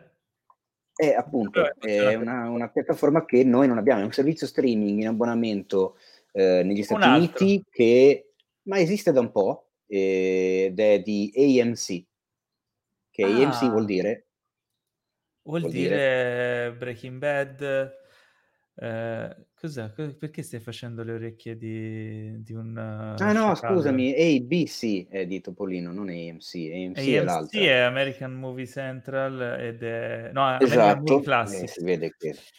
Breaking Bad, Better Call Saul, The Walking Dead, Mad Esatto, Men. e c'è questo Shudder, è appunto una piattaforma streaming eh, principalmente, eh, come si dice, rivolta a eh, film e serie, thriller, fantascienza, horror, robe mol- molto non, non proprio sì, family friendly. Questo ehm, Blood Machine, tra l'altro, ha una durata abbastanza strana perché non è esattamente un lungometraggio perché dura 50 minuti. 50 minuti e si vedrà soltanto lì. Quindi io mi chiedo come cacchio faremo a vederlo noi. Potrebbe Vabbè, arrivare su parlato. Netflix. Dici? Beh, di solito Ma... spesso le robe di AMC, le robe di AMC arrivano su, effetti, su, Netflix, sì. quindi non mi sorprenderebbe, però sta. ancora non si sa. Vediamo, Vedremo. anche perché è un format, un format strano. Poi eh, in realtà volevo... c'era, c'era Turbo Kid, che un po' secondo me è insomma annoverabili. Hai ragione. Volevo cogliere al volo una, una, una cosa, una news ul- proprio uscita tipo 5 minuti fa, perché il caro Tom Hardy di cui abbiamo parlato prima, in merito al Venom di cui abbiamo parlato prima, eh, comunque il caro Tom ha rilasciato sul proprio profilo Instagram il teaser di Venom 2. Oh my god. Ma che cazzo? Oh my god che però non è un cazzo, quindi non andate, non mollate questa live per andare di corsa a vederlo. Vi vedo, ah, eh, no? io vedo gli spettatori stavo... che scendono. io stavo eh, mollando va... la live per andare. In realtà c'è, vi, ve lo racconto, c'è la scritta Venom in metallico con l'ombra rossa, si sente una musica che fa ue, ue, ue, e eh. sotto viene fuori la, la, la scritta le, le, Let be the car, sì, mentre stavate parlando, per quello che avevo perso il momento dei 50 secondi, viene fuori una scritta rive- fa riferimento a Carnage, cioè lascia che sia la carneficina in italiano, ah, e poi okay. la data 26 giugno 2021 e basta. E la domanda sorge spontanea. La domanda sorge spontanea. Il 2 è scritto a numeri romani o arabi? Non, è, non esiste il 2, non c'è il numero. C'è solo la scritta Venom e sotto Let It Be Carnage. Ah, si chiama Le- Venom Let It Be Carnage. Bello. Una cosa simile, sì. Bello, figo. Beh, Ottimo, Oddio, non vedo l'ora. Eh, Dire- questo diretto da Andy Serkis, ragazzi. Sì, ah. che è l'unica speranza che potrebbe esserci. Io il primo veramente meno male che c'era Tomardi. Tra l'altro, il primo è il titolo della mia recensione sul sito mi sa che si intitola. Tomardi è l'unica. Meno male che c'è Tomardi. Cioè. Mamma mia. Vabbè. Passiamo no, alle allora, recensioni. Scrive, meno male che Tomardi c'è. Giusto. De... Adesso non esageriamo, già eh, abbiamo fatto prima il gioco quindi anche Gelli, Enrico, anche se c'è alla regia Andy Serkis, la fiducia è ai minimi fi... No, ai, ai, minimi no, però diciamo che è bella. È lì. Arriviamo finalmente alla... Arriviamo finalmente all'attesissima sezione delle recensioni. Non so io che ho tirato ah. una testa sulla eh, allora, abbiamo un po' di chicche questa settimana. Abbiamo il buono, il brutto e il cattivo. Uh, inizierei con Bombshell, che abbiamo visto ah, io ed Enrico. Subito, Anche tu l'avevi visto, Teo, Bombshell? No. Ok, Bombshell io ho visto, hai visto l'alternativa. Io ho visto The Loudest Voice, la serie che... con Russell Crowe, che racconta la stessa storia. Non so poi quanto sia la stessa storia, probabilmente parti diverse della stessa vicenda, certo. che, perché... Sì, al centro eh, c'è sempre Roger Isle, sì. eh, capo di Fox esatto. News, e le sue manone lunghe. Poi sì. mi sa che Bombshell lo racconta più eh. dal punto di vista di una delle giornaliste soprattutto, mentre invece sì, della Loudest Voice vedi delle, delle il, il, suo punto di vista, cioè il punto di vista di Isle. Che... Si racconta un po' due storie parallele, Bombshell alla fine, non solo quella, ma si, si, si concentra anche su altri eventi relativi a Trump allora, e alla sua campagna. Spiegherei un attimo il contesto, perché magari non sì. tutti sanno allora, che cos'è Fox News. Fox News sì, praticamente... aspetta, intanto, intanto accenno al fatto che il film è uscito un po' di tempo fa, era candidato agli Oscar e ma l'abbiamo come? recuperato. Sì, eh, ha vinto hanno vinto ah, l'Oscar. Ha vinto per il trucco, per il miglior make-up. make-up. Per il miglior make-up erano candidate Margot Robbie eh, come miglior attrice non protagonista e eh, Charlize Theron come miglior attrice protagonista. Ehm, è uscito ora su Amazon Prime, quindi insomma è facilmente recuperabile. E il contesto, dicevi Enrico? Sì, no, spieghiamo che cos'è Fox News. Praticamente Fox News è, è come da noi Rete 4, però eh, immaginatevi una rete 4 con l'istituzionalità di uno Sky News e vi fate un po', cioè i contenuti di rete 4 con la grafica, i mezzi, di... i mezzi esatto di, di Sky News e vi fate e... più o meno l'idea di, di che cosa stiamo parlando. La vicenda racconta, appunto, è una storia vera, racconta di queste donne giornaliste, cioè mh, due giornaliste e una stagista emergente che è Margot Robbie, eh, la protagonista è Charlize Theron che si trova, uh, Charlize Theron e Nicole Kidman si trovano ad avere a che fare con vari aspetti di lavorare appunto nella redazione di, di Fox News. Uh, uno di questi aspetti, nel caso di Nicole Kidman, è avere a che fare con Roger Ailes, che è il caporedattore, eh, che è un personaggio sui generis, che abusa del suo potere per molestare le, insomma, le, le, le donne che lavorano lì.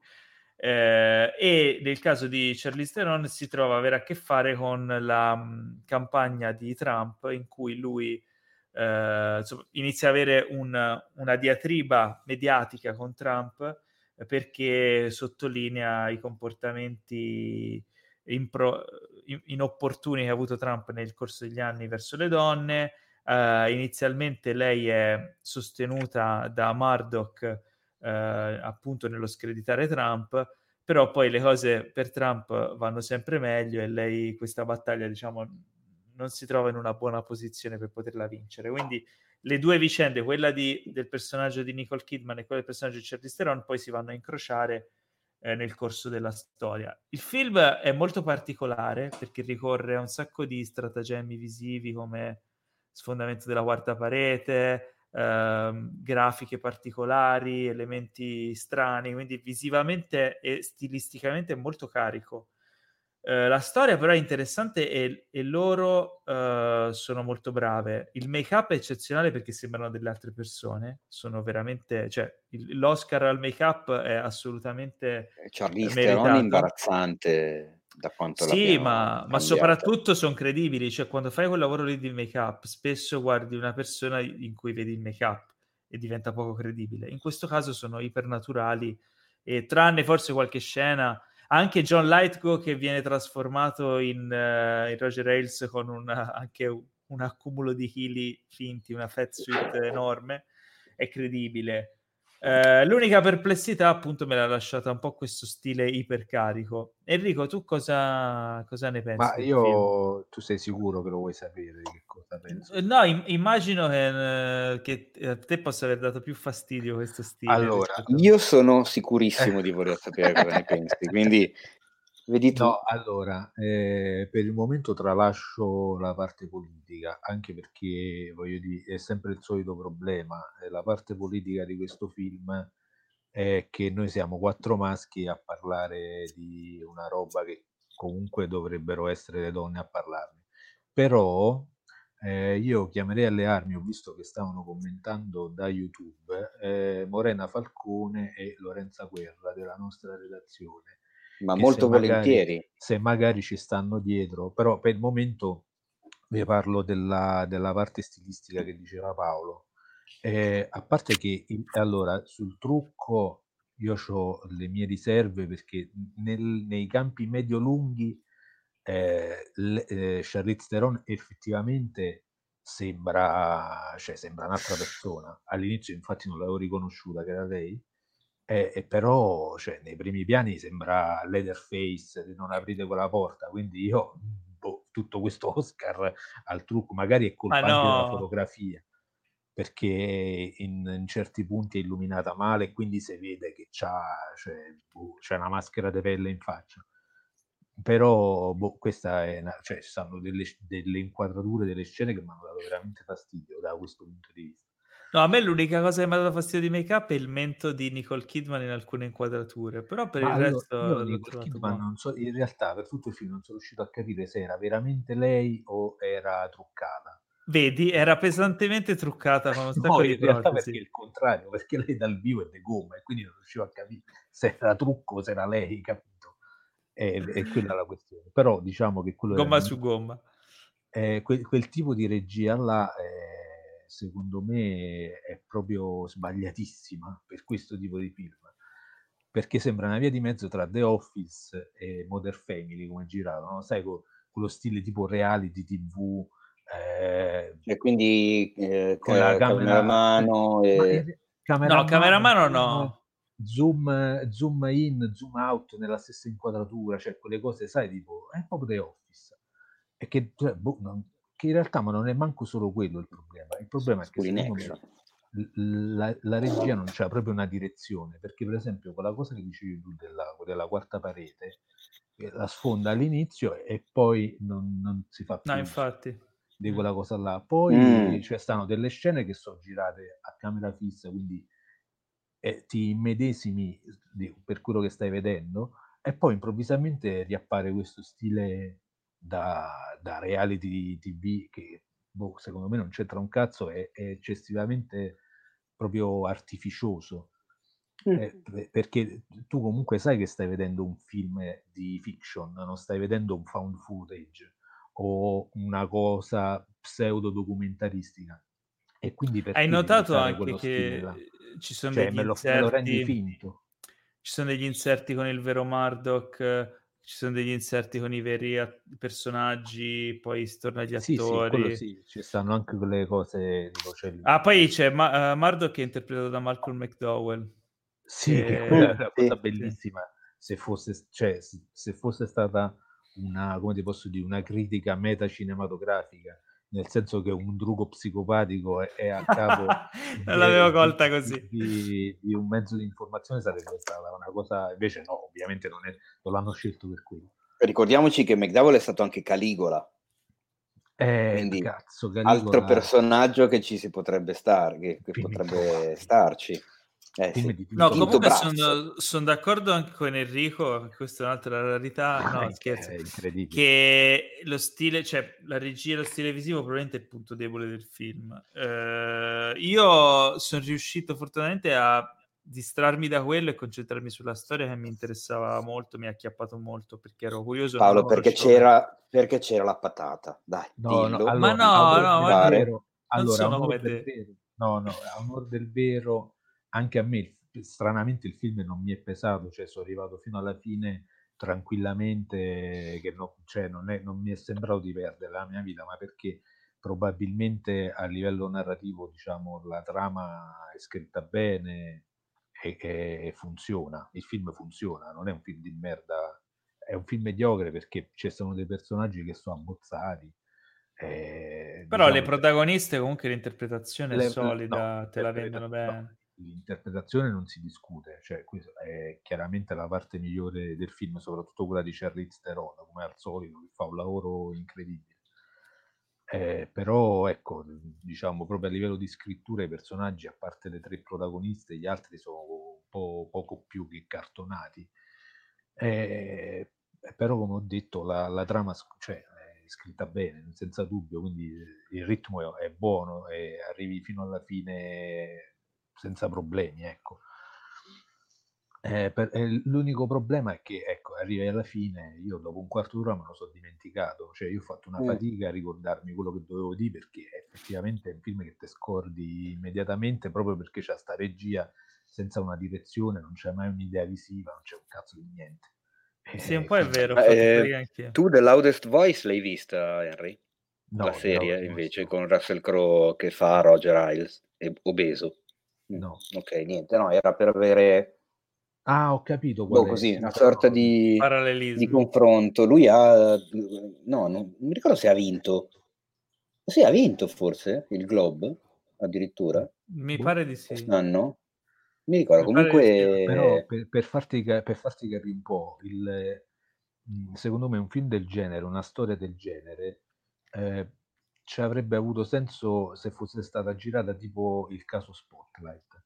Non so se c'è mm. presenza, che so, quei classici film che si basano su gente che parla e basta, eh, e si basano soprattutto sulla sceneggiatura, che eh, se qualsiasi artificio eh, visivo ci metti, eh, diventa subito finto e, e, te lo fa, e te lo fa diventare proprio irricevibile. Eh, secondo me qua ci voleva una regia proprio quadrata di quelle classiche, in modo che tu ti immedesimavi totalmente nella storia e alla fine dicevi cazzo che bel film che ho visto, tipo il caso Spotlight. Eh, invece non è stato così. Eh, quindi il problema principale è proprio la regia, secondo me. Tutto Ma il resto Teo... si, si salvicchia. Eh, Comunque ha vinto della... Crow per The Loudest Voice. Eh, ma lui è il protagonista Crow. in The Loudest Voice? E fondamentalmente sì, cioè tu, la stor- tu segui la storia di lui e della moglie, segui quello che gli succede, segui la sua... Ok, no perché mi... ascesa e la sua caduta, il... ma la cosa figa secondo me è stato è un, l'approccio di messe, la, la, messa in scena è un po' figlia di quella che è stata la messa in scena di Steve Jobs di Danny Boyle, non so se vi ricordate come mm-hmm, era raccontato. Sì, sì, sì il film. Ecco, The Loudest Voice è più o meno quello, perché tu vedi la prima puntata di The Loudest Voice riguarda un anno ben preciso in cui succedono delle cose, ovvero la nascita di Fox News. La seconda puntata ah, è l'11 settembre 2001, cioè come è stato affrontato quel giorno. Poi la terza puntata Figo. sono le elezioni del 2004 ho capito. Eccetera, eccetera, Perché vedi, nel, guardando Bombshell, il personaggio di Roger Ailes è un personaggio che fa da fulcro alle vicende, però non è un personaggio su cui si concentra la, la storia, cioè è un personaggio che comunque è lì, loro interagiscono con lui, ma non ti approfondisce mai lui. E invece io l'ho trovato un personaggio ovviamente negativo, però interessante da approfondire. E tra l'altro, tipo, mi ricordava per degli atteggiamenti un caporedattore che ho avuto quando lavoravo alle news tanti anni fa. Quindi mi sentivo molto immerso in quelle vicende, in quell'ambiente, quella cosa lì l'ho trovata molto immersiva e funzionava bene. Probabilmente... Quando hai detto caporedattore, pensavo che avresti nominato il Mace. Ero no. preoccupatissimo. Non, il Mace non credo che sia così. Però un po' mi, un po' mi... Ah, ok, allora va bene. Mace è molto peggio e ve ne accorgerete tra poco. Quindi niente, per me Bombshell eh, direi promosso con riserve. Eh, no, mm. vabbè, poi c'è, come dicevo, c'è tutto il lato, cioè, perché uno si immagina che questo film qua è un film politico, perché comunque c'hai di mezzo Fox News che è la rete praticamente de, de che fa la propaganda a Trump, eh, c'è di mezzo il potere, la, la molestia del potere verso eh, chi, eh, chi, sta sotto e in realtà la politica in questo film c'entra praticamente niente.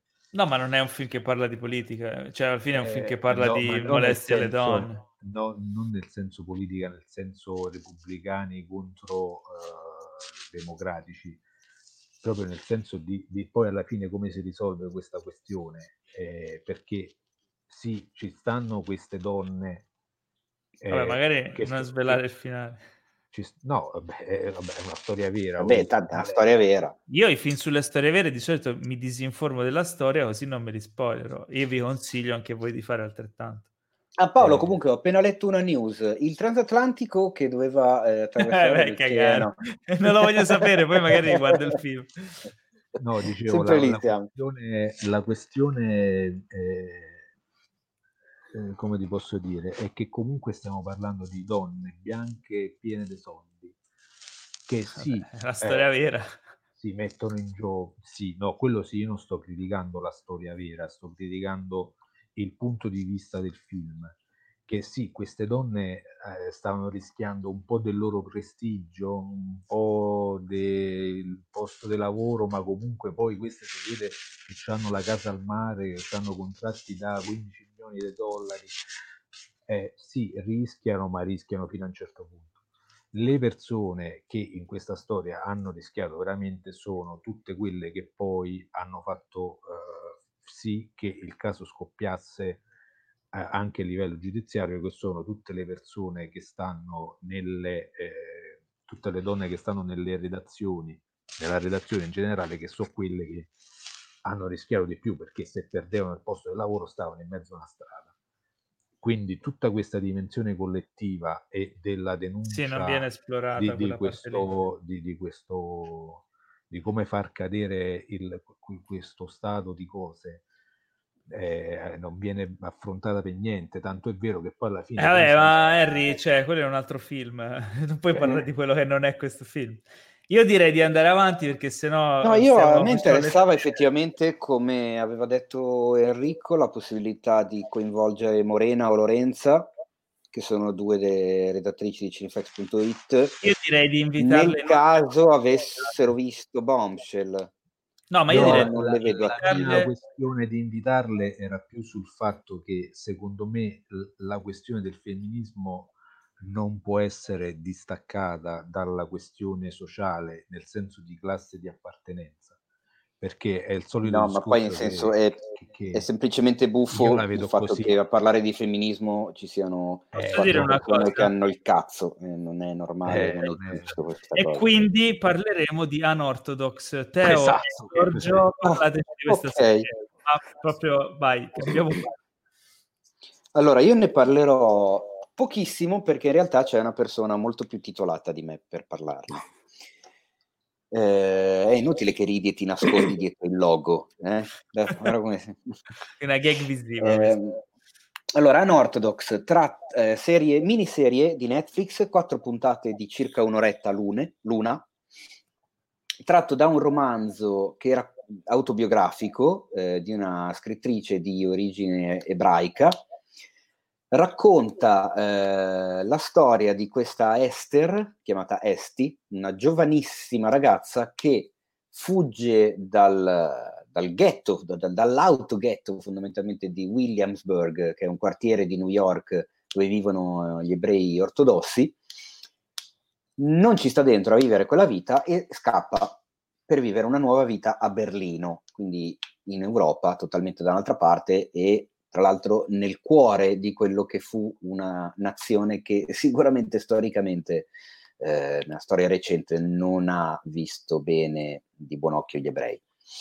Eh, chiaramente il suo passato la insegue, si innescano delle dinamiche, eccetera, eccetera, non vi racconto molto. La cosa da spettatore ignaro di tutto quel tipo di cultura che mi ha sconvolto e stupito di più stato come la serie innanzitutto eh, scelga di raccontare due piani narrativi diversi, perché noi vediamo il presente di Esti fuggita e il passato di Esti che l'ha portata a compiere quel gesto. Eh, a me da, da, da, da, italiano occidentale, eccetera, per, per, niente religioso, tra l'altro, eh, vedere tutto quel tipo di, di, di, rito, di tradizione, di cultura, di, eh, tutti quei momenti, che sono veramente tanti, in cui loro eh, si raccolgono in, preghi- in, preghiera o comunque decidono di seguire determinati dogmi, eh, non uscendo mai da, da, quella scatola nella quale si rinchiudono da soli, mi ha da una parte affascinato e dall'altra parte atterrito, perché mi sono chiesto come cacchio sia possibile che in una città come New York nel 2019-20 ancora esistano situazioni di vita di, di, questo tipo, dove veramente la donna è vista come un, un'incubatrice che, che, deve sfornare i figli e non può fare nient'altro, non può neanche leggere determinati libri, per capirci. Eh, però mi è piaciuta un botto, devo, devo, ammetterlo. La protagonista è qualcosa di devastante, talmente è, è brava. È girata e recitata in Yiddish, che è un'altra delle particolarità, secondo me, della serie, che a mio avviso quindi vederla doppiata la, la uccide completamente, anche perché appunto si sente parlare l'americano, l'Iddish, il mezzo tedesco, l'inglese di quelli che vivono in Germania, le, cioè c'è questo, questo, miscuglio, questa babele ed è, ed è, figo da sentire con le orecchie piuttosto che una roba, non ho idea di come sia doppiata, se le parti in Yiddish gliele facciano recitare in Yiddish e li sottotitolino, oppure se doppino anche l'Yiddish. Mi farebbe un po' ridere come cosa. Um, cosa dire, la protagonista è strepitosa, veramente riesce con, con due muscoli della faccia a passare da da un'espressione a uno stato, da, da uno stato d'animo all'altro. Eh, la storia comunque è appassionante, ma farei parlare Giorgio perché ha un sacco di competenza in più e di conoscenza di quel tipo di religione, quel tipo di mondo. Sicuramente Giorgio, eh, adesso non è che... Diciamo Beh, um, affermo che lei è straordinaria. Cioè, comunque la serie val, vale vista per per il lavoro attoriale che fa lei, per Esti, e anche per gli altri. La qualità attoriale in generale di tutti quanti è molto alta. Uh, detto questo, fra parentesi, a un certo punto lei scopriamo avere anche una straordinaria voce da cantante.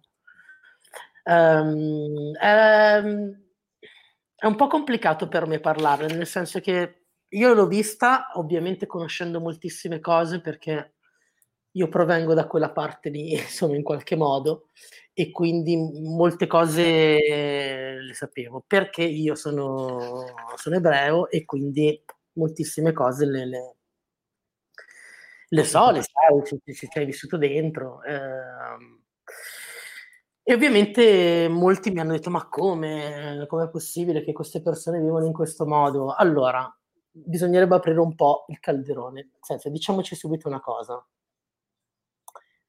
quelli non sono tutti gli ebrei, né sono neanche gli ebrei ortodossi, né sono anche tutti gli ebrei ortodossi, ultra-ortodossi, sono un tipo particolare di ebrei ultra-ortodossi, cioè i Satmar, che sono una comunità molto chiusa storicamente, provengono dall'Ungheria, eh, parlano solo Yiddish fra di loro, neanche ebraico, eh, solo Yiddish, che è già di per sé una lingua molto particolare perché eh, è curioso il fatto che... Tra Yiddish e ebraico sono due cose diverse? Sì, assolutamente. Ah, io ho sempre pensato che fosse... No, no, no, no. l'Iddish è una, è una, lingua molto particolare, fra parentesi una lingua senza grammatica. È stata costruita nel corso di vari secoli, una lingua che insomma veniva usata, parlata da un popolo che era abituato a muoversi molto spesso in tutta quella che era l'Europa, eh, la Mitteleuropa, l'Europa dell'Est, quindi mescola tedesco, inglese, olandese, slavo, uh, aramaico. Uh, è, è, una babele, è esattamente una, è una lingua babele ed è curioso il fatto che nel contesto della, della serie venga usato il rapporto a tutte le altre lingue che loro, che loro devono affrontare.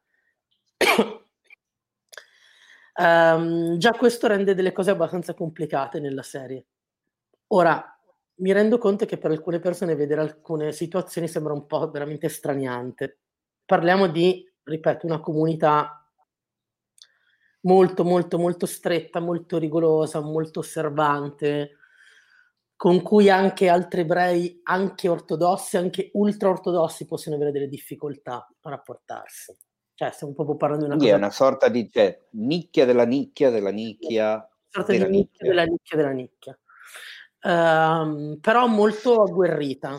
Mm, sono, per esempio, politicamente in una posizione un po' particolare perché sono ferocemente antisionisti, quindi mm, quando voi vedete, se ogni tanto vi capita di vedere queste manifestazioni in cui degli ebrei Uh, si oppongono allo Stato di Israele, loro sono sempre in prima linea, sono agguerritissimi da questo punto di vista nel senso che anche ci sono delle comunità in Israele di Satmar che non fanno il militare quando ci sono le sassaiole con uh, i soldati si uniscono ai palestinesi. Um, infatti nel, nella, nella, nella, nella, serie a un certo punto c'è una battuta del genere dove dicono ah che bello avere degli amici israeliani, loro dicono no, noi non siamo israeliani sporchi antisionisti, noi siamo Satmar. Um, ora... Non avevo colto quello che c'era dietro quella battuta lì. Sì, no, beh, appunto, è una di quelle cose che se uno non, non sa, uh, magari non coglie. Per me è stata invece molto, molto indicativa. Mm. Um, ora, è vero che la condizione delle donne in, questa, in queste comunità è molto, insomma, è un po' difficilotta, nel senso che vengono tutti, maschi e femmine, vengono tutti cresciuti, educati molto, molto, molto severamente. E nell'idea comunque fortissima che il loro compito principale sia quello di eh, rispondere a, alla Shoah, quindi a tutti i morti che ci sono stati durante la seconda guerra mondiale, e quindi in qualche modo nel dovere di, di rimpinguare le anime eh, e ripopolare, ripopolare il mondo. Quindi sono dei figliatori pazzeschi, hanno una crescita del 10% ogni anno, sono veramente delle macchine da, da, da, da, da, da figli. figli. Sì. I maschi studiano praticamente solo la Torah, uh, se non si occupano di alcune cose commerciali che comunque lasciano un margine molto molto largo allo studio, che è la loro cosa fondamentale, le donne fondamentalmente si occupano della casa dei figli.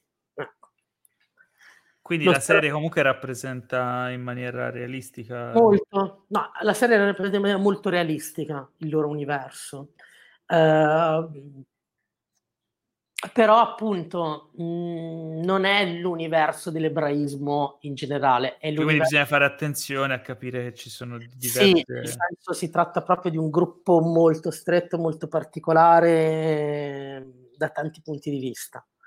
Che effetto ti ha fatto vedere la serie? Beh, um, vi devo dire la verità, e so che mi farò dei nemici per questo. Però per uno come me che proviene da una frangia dell'ebraismo molto laica, molto aperta, molto reform, diciamo, molto legata alla parte più quasi intellettuale rispetto che, che a una pratica di osservanza stretta, vedere certe cose da una parte mi fa rabbia, perché comunque perché comunque ti rendi conto di, di, del fatto che esiste una situazione di, di, plagio e di schiavismo, ma questo non solo per le donne, anche per i maschi, ma così. Però dall'altra parte, quando li conosci, una parte di te in qualche modo invidia un certo candore con cui loro mm. affrontano la vita e determinate cose. Cioè, c'è una parte nella, nella, nella serie che secondo me illuminante da questo punto di vista, ma quando a un certo punto dicono non c'è niente fuori dalla comunità, che la comunità lì è, è il mondo, è tutto ha un equilibrio, tutta una logica, tutto ha un senso, tu hai il tuo posto, eh, esistono dei, dei, dei, dei, ritmi, delle logiche che in qualche modo ti, ti, ti, ti fanno sentire anche pulito, ti fanno sentire di non avere contatto con la parte che può essere anche sporca ovviamente del mondo. Eh, Ma infatti posso, posso, intromettermi un attimo. Ci mancherebbe altro. C'è, c'è, c'è, una frase eh, che viene detta a un certo punto da, dal rabbino, mi sembra, che dice noi ci siamo rinchiusi in questa comunità perché tutte le volte che abbiamo, nei, nelle varie epoche storiche, tutte le volte che abbiamo provato a mischiarci con eh, le persone non ebree eh, ci hanno eh, praticamente ammazzato, eh, sì. cioè, ci hanno sterminato. Eh, quindi diciamo se da un certo punto di vista eh, il loro stile di vita è anche, come posso dire, è comprensibile perché hanno passato l'olocausto, prima ancora tutte le vessazioni del cristianesimo durante, prima e dopo il Medioevo, eccetera, sono stati sempre nell'occhio del ciclone e quindi diciamo così que- questa cosa di isolarsi è, da un certo punto di vista è anche comprensibile. Però secondo me è totalmente eh, avulso da questo discorso il fatto che loro tengano le donne soggiogate in quel modo là, senza istruzione, senza un reddito, è, è praticamente in questo modo qua, non dando le istruzioni, non, dan- non dandole un reddito, le tieni per forza legate alla comunità e alla casa perché non, non gli dà indipendenza di nessun tipo. E secondo me questa è una cosa slegata dal discorso etnico, diciamo, chiamiamolo così. Lo è, lo è, ma infatti non c'è nessuna giustificazione in questo. Tendo a dire però appunto non è una questione solo delle, delle ragazze ma anche dei maschi, cioè non crediate che i maschi vivano in una libertà di poter fare quello che vogliono perché non è assolutamente così. Infatti, Beh, lo, si, lo, lo, si può vedere nel protagonista eh, maschile, esatto, il cioè nel marito di lei. Che, sì, sì, ma pensate che... avercela fino in fondo con lui perché lo percepisci che anche lui è, è tipo una vittima non sì. come ma in un certo senso è una vittima pure lui. Non hanno, come dire, effettivamente non hanno, non hanno strumenti uh, che per noi sono scontati e basilari mm, di, di, di, di crescita, di comunicazione, di, comprensione di alcune cose. Uh, per quello che dico...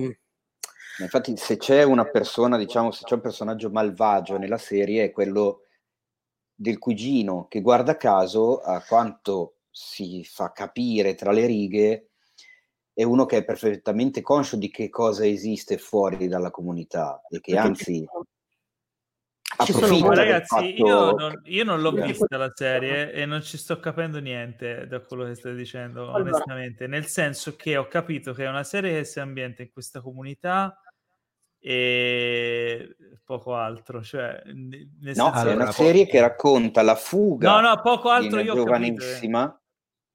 Eh, la serie racconta la fuga di una giovanissima da questa comunità. Quindi Come si fugge un... da Scientology, tipo. Sì, eh, tipo. Più... sì, sì, esatto. Quindi esatto. da questo quartiere di New York lei va a vivere a Berlino. Ah, ok, quindi è ambientata a Berlino. Sì. No, una ma parte la... ambientata a New York e una parte ambientata a Berlino. Okay. Ma l'ho detto all'inizio. La serie no, passa da un piano narrativo, da un piano temporale all'altro perché ti fa vedere il presente di lei fuggita a Berlino e okay. il passato di lei che, ti spiega che chiaramente ha messo in moto tutti capito, questi suoi tumulti che l'hanno portata a scappare. Sì, infatti la, la, cosa interessante, no scusa, stavo per dire interessante, la cosa Vedi che lo dici più di me? Di questa detto, serie, detto, sì, è, eh, Comunque non vale sostituire bello a interessante. no, è che praticamente cioè, la serie dal, dal, primo secondo pronti via si vede questa che scappa. Quindi parte già, come si dice, in media stress. Cioè, senti che termini che ti dirò poi. E, e, poi, mano a mano che si va avanti, eh, ci sono dei flashback che spiegano, che spiegano il personaggio. E secondo me è una cosa che funziona questa qua perché eh, aumenta il ritmo e ti fa tenere, diciamo così, incollato al, allo schermo perché magari la solita cosa ti spiego le origini e poi ti spiego come va a finire era, era la solita cosa un po' trita e ritrita che magari può stancare. Quindi alla fine il verdetto è cosa interessante da notare, perdonami, Ehi, è che l'hai detto anche una... te Teo, metti il counter hai ragione, povero. eh, cosa, da sottolineare, cosa da sottolineare che su Netflix, oltre alla serie, trovate anche un, uno specialino di 20 minuti che fa vedere dietro le quinte. Esatto. E eh, assolutamente, secondo me, da, da notare il fatto che la serie è tratta dal romanzo di una donna, è diretta da una regista donna, è scritta da sceneggiatrici donne e nella produzione di Unorthodox la maggior parte dei produttori sono donne. donne. Quindi diciamo che lo sguardo femminile su Unorthodox è Ma e la, assolutamente la, la protagonista è interpretata da un uomo. Eh, no. no. Ah, no, no. La protagonista no. vedrai Paolo che è una eh. roba veramente che ti porta. Ok, via. quindi il verdetto è interessante o non è interessante? No, è molto bella, è ottimo. Il verdetto, secondo me è ottimo. Il verdetto è due pollici su. Due pollici su. Comunque, Posso dire un'altra cosa? Sì. In chiusura, poi voltiamo. Andiamo no, alla no, chicca di cosa. C'è una, su, sempre su Netflix c'è un documentario che si chiama One of Us, che racconta sì. più o meno invece maschi, femmine, insomma più, più, persone che hanno a che fare con quel tipo di realtà. E se uh, le persone dovessero essere comunque incuriosite ancora, ci sono due film molto interessanti nella storia del cinema.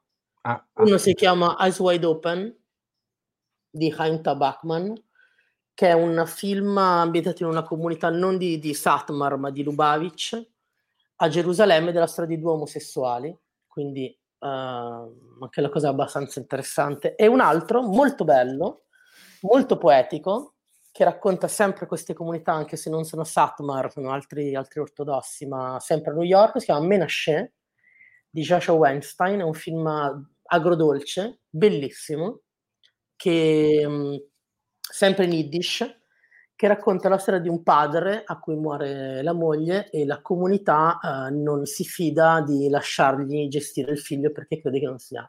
Com'è che si chiamano questi due film? Uno si chiama Eyes Wide Open okay. di Heinz Bachmann. Fatevi un favore. Fatevi un favore. E l'altro si chiama Menashe di Joshua Weinstein. Ma stanno sempre su Netflix? No, questi due ah, bisognerà okay. un po' cercarli, trovarli. Su Netflix okay. trovate One of Us e però sì, ho trovato un'altra serie su Netflix che si chiama Shitizel, che è israeliana. Sì, sì, quella è proprio israeliana, l'abbiamo iniziata a vedere, è, è proprio completamente diversa. Completamente diversa, ma anche perché, ecco, questa è l'unica cosa che posso dire forse di Dia, che secondo me Unorthodox è meravigliosa, ma se la si rapporta a capire che quella non è, dire, non è quella la totale realtà no, di quello. Vabbè, ma quello è una parte. Sia, no, vabbè, ma quello chiaro. direi che eh, sì, è evidente che cioè. siano cioè, eh, io non ero convinto che fosse la totalità, no, ero convinto che fosse il ritratto de- della nicchia di una nicchia. Non immaginavo ci fossero altre due nicchie da, da dover, eh, in cui dover entrare. No, ce ne sono molti. Eh, però è evidente che siano veramente. Ma poi c'è addirittura una delle ragazze della scuola di musica di Berlino, dove la protagonista poi eh, viene coinvolta, che lo dice agli amici a un certo punto. Quando lei dice ma da dove arriva, ma da, di dov'è, eccetera, lei gli dice no, guarda, è ebrea ultra, ultra ortodossa, è una sorta di frangia estremista sì. eh, sono mezzi matti, quindi cioè, viene proprio dichiarato a un certo punto, viene fatto dire a uno dei personaggi. Estremisti degli estremisti, diciamo, quindi è proprio una frangia estrema. Però guardarlo, wow, ma guardare anche altro per capire che quell'universo, anche quello così stretto, ha anche molte più sfumature. Esatto. Posso rubarvi altri 30 secondi e poi chiudiamo, perché questa è una cosa importante per collegarmi al discorso che stavo facendo con Bombshell. Ma anche 50 secondi che questo qua, secondo me, è, cioè, è questo è il femminismo che intendo io, cioè che, che questa persona qua ha rischiato tutto per fuggire da questa comunità, è fuggita in un altro continente senza una lira, senza nessuno, da sola che non sapeva dove dormire, dove mangiare, per, per l'amore per la libertà, per raggiungere la libertà. E questo, la sua trasformazione in in, questa serie è, è, bella ed è realistica perché è una trasformazione lenta. Mm. Eh, eh, ci sono le classiche scene dove lei scopre che si può vestire in modo diverso, che si può mettere il rossetto, ma non sono scene banali, cioè non sono mm-hmm. il piatto principale. Cioè noi percepiamo che dentro di lei sta avvenendo una trasformazione e quelle cose là sono la rappresentazione visiva che la regista dà a, a questa sua trasformazione interiore e noi sappiamo benissimo guardando, guardando le immagini quello che sta avvenendo dentro di lei.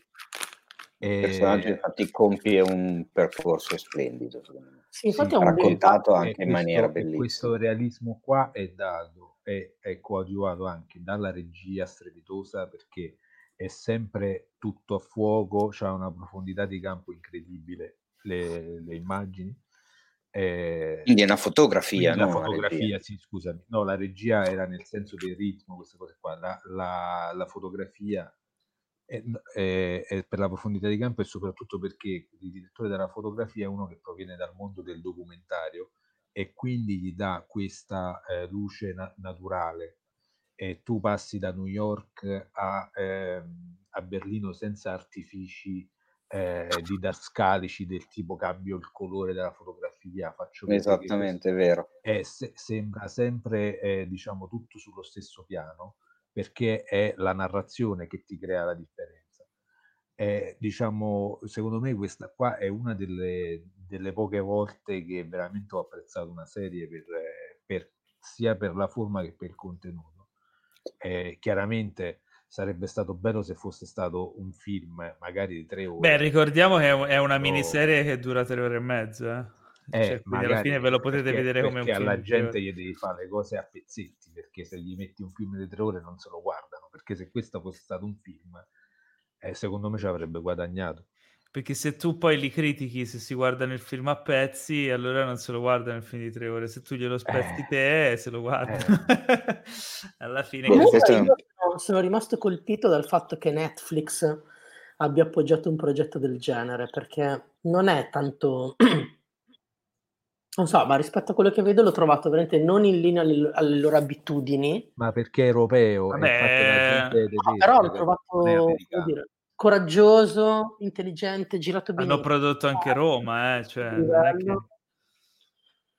Sì, ho capito, ma quello già lo trovo più in linea. Non so come Forse dire. Sì. sì, sì, perché c'erano i nomi, c'era comunque il nome di Quaron.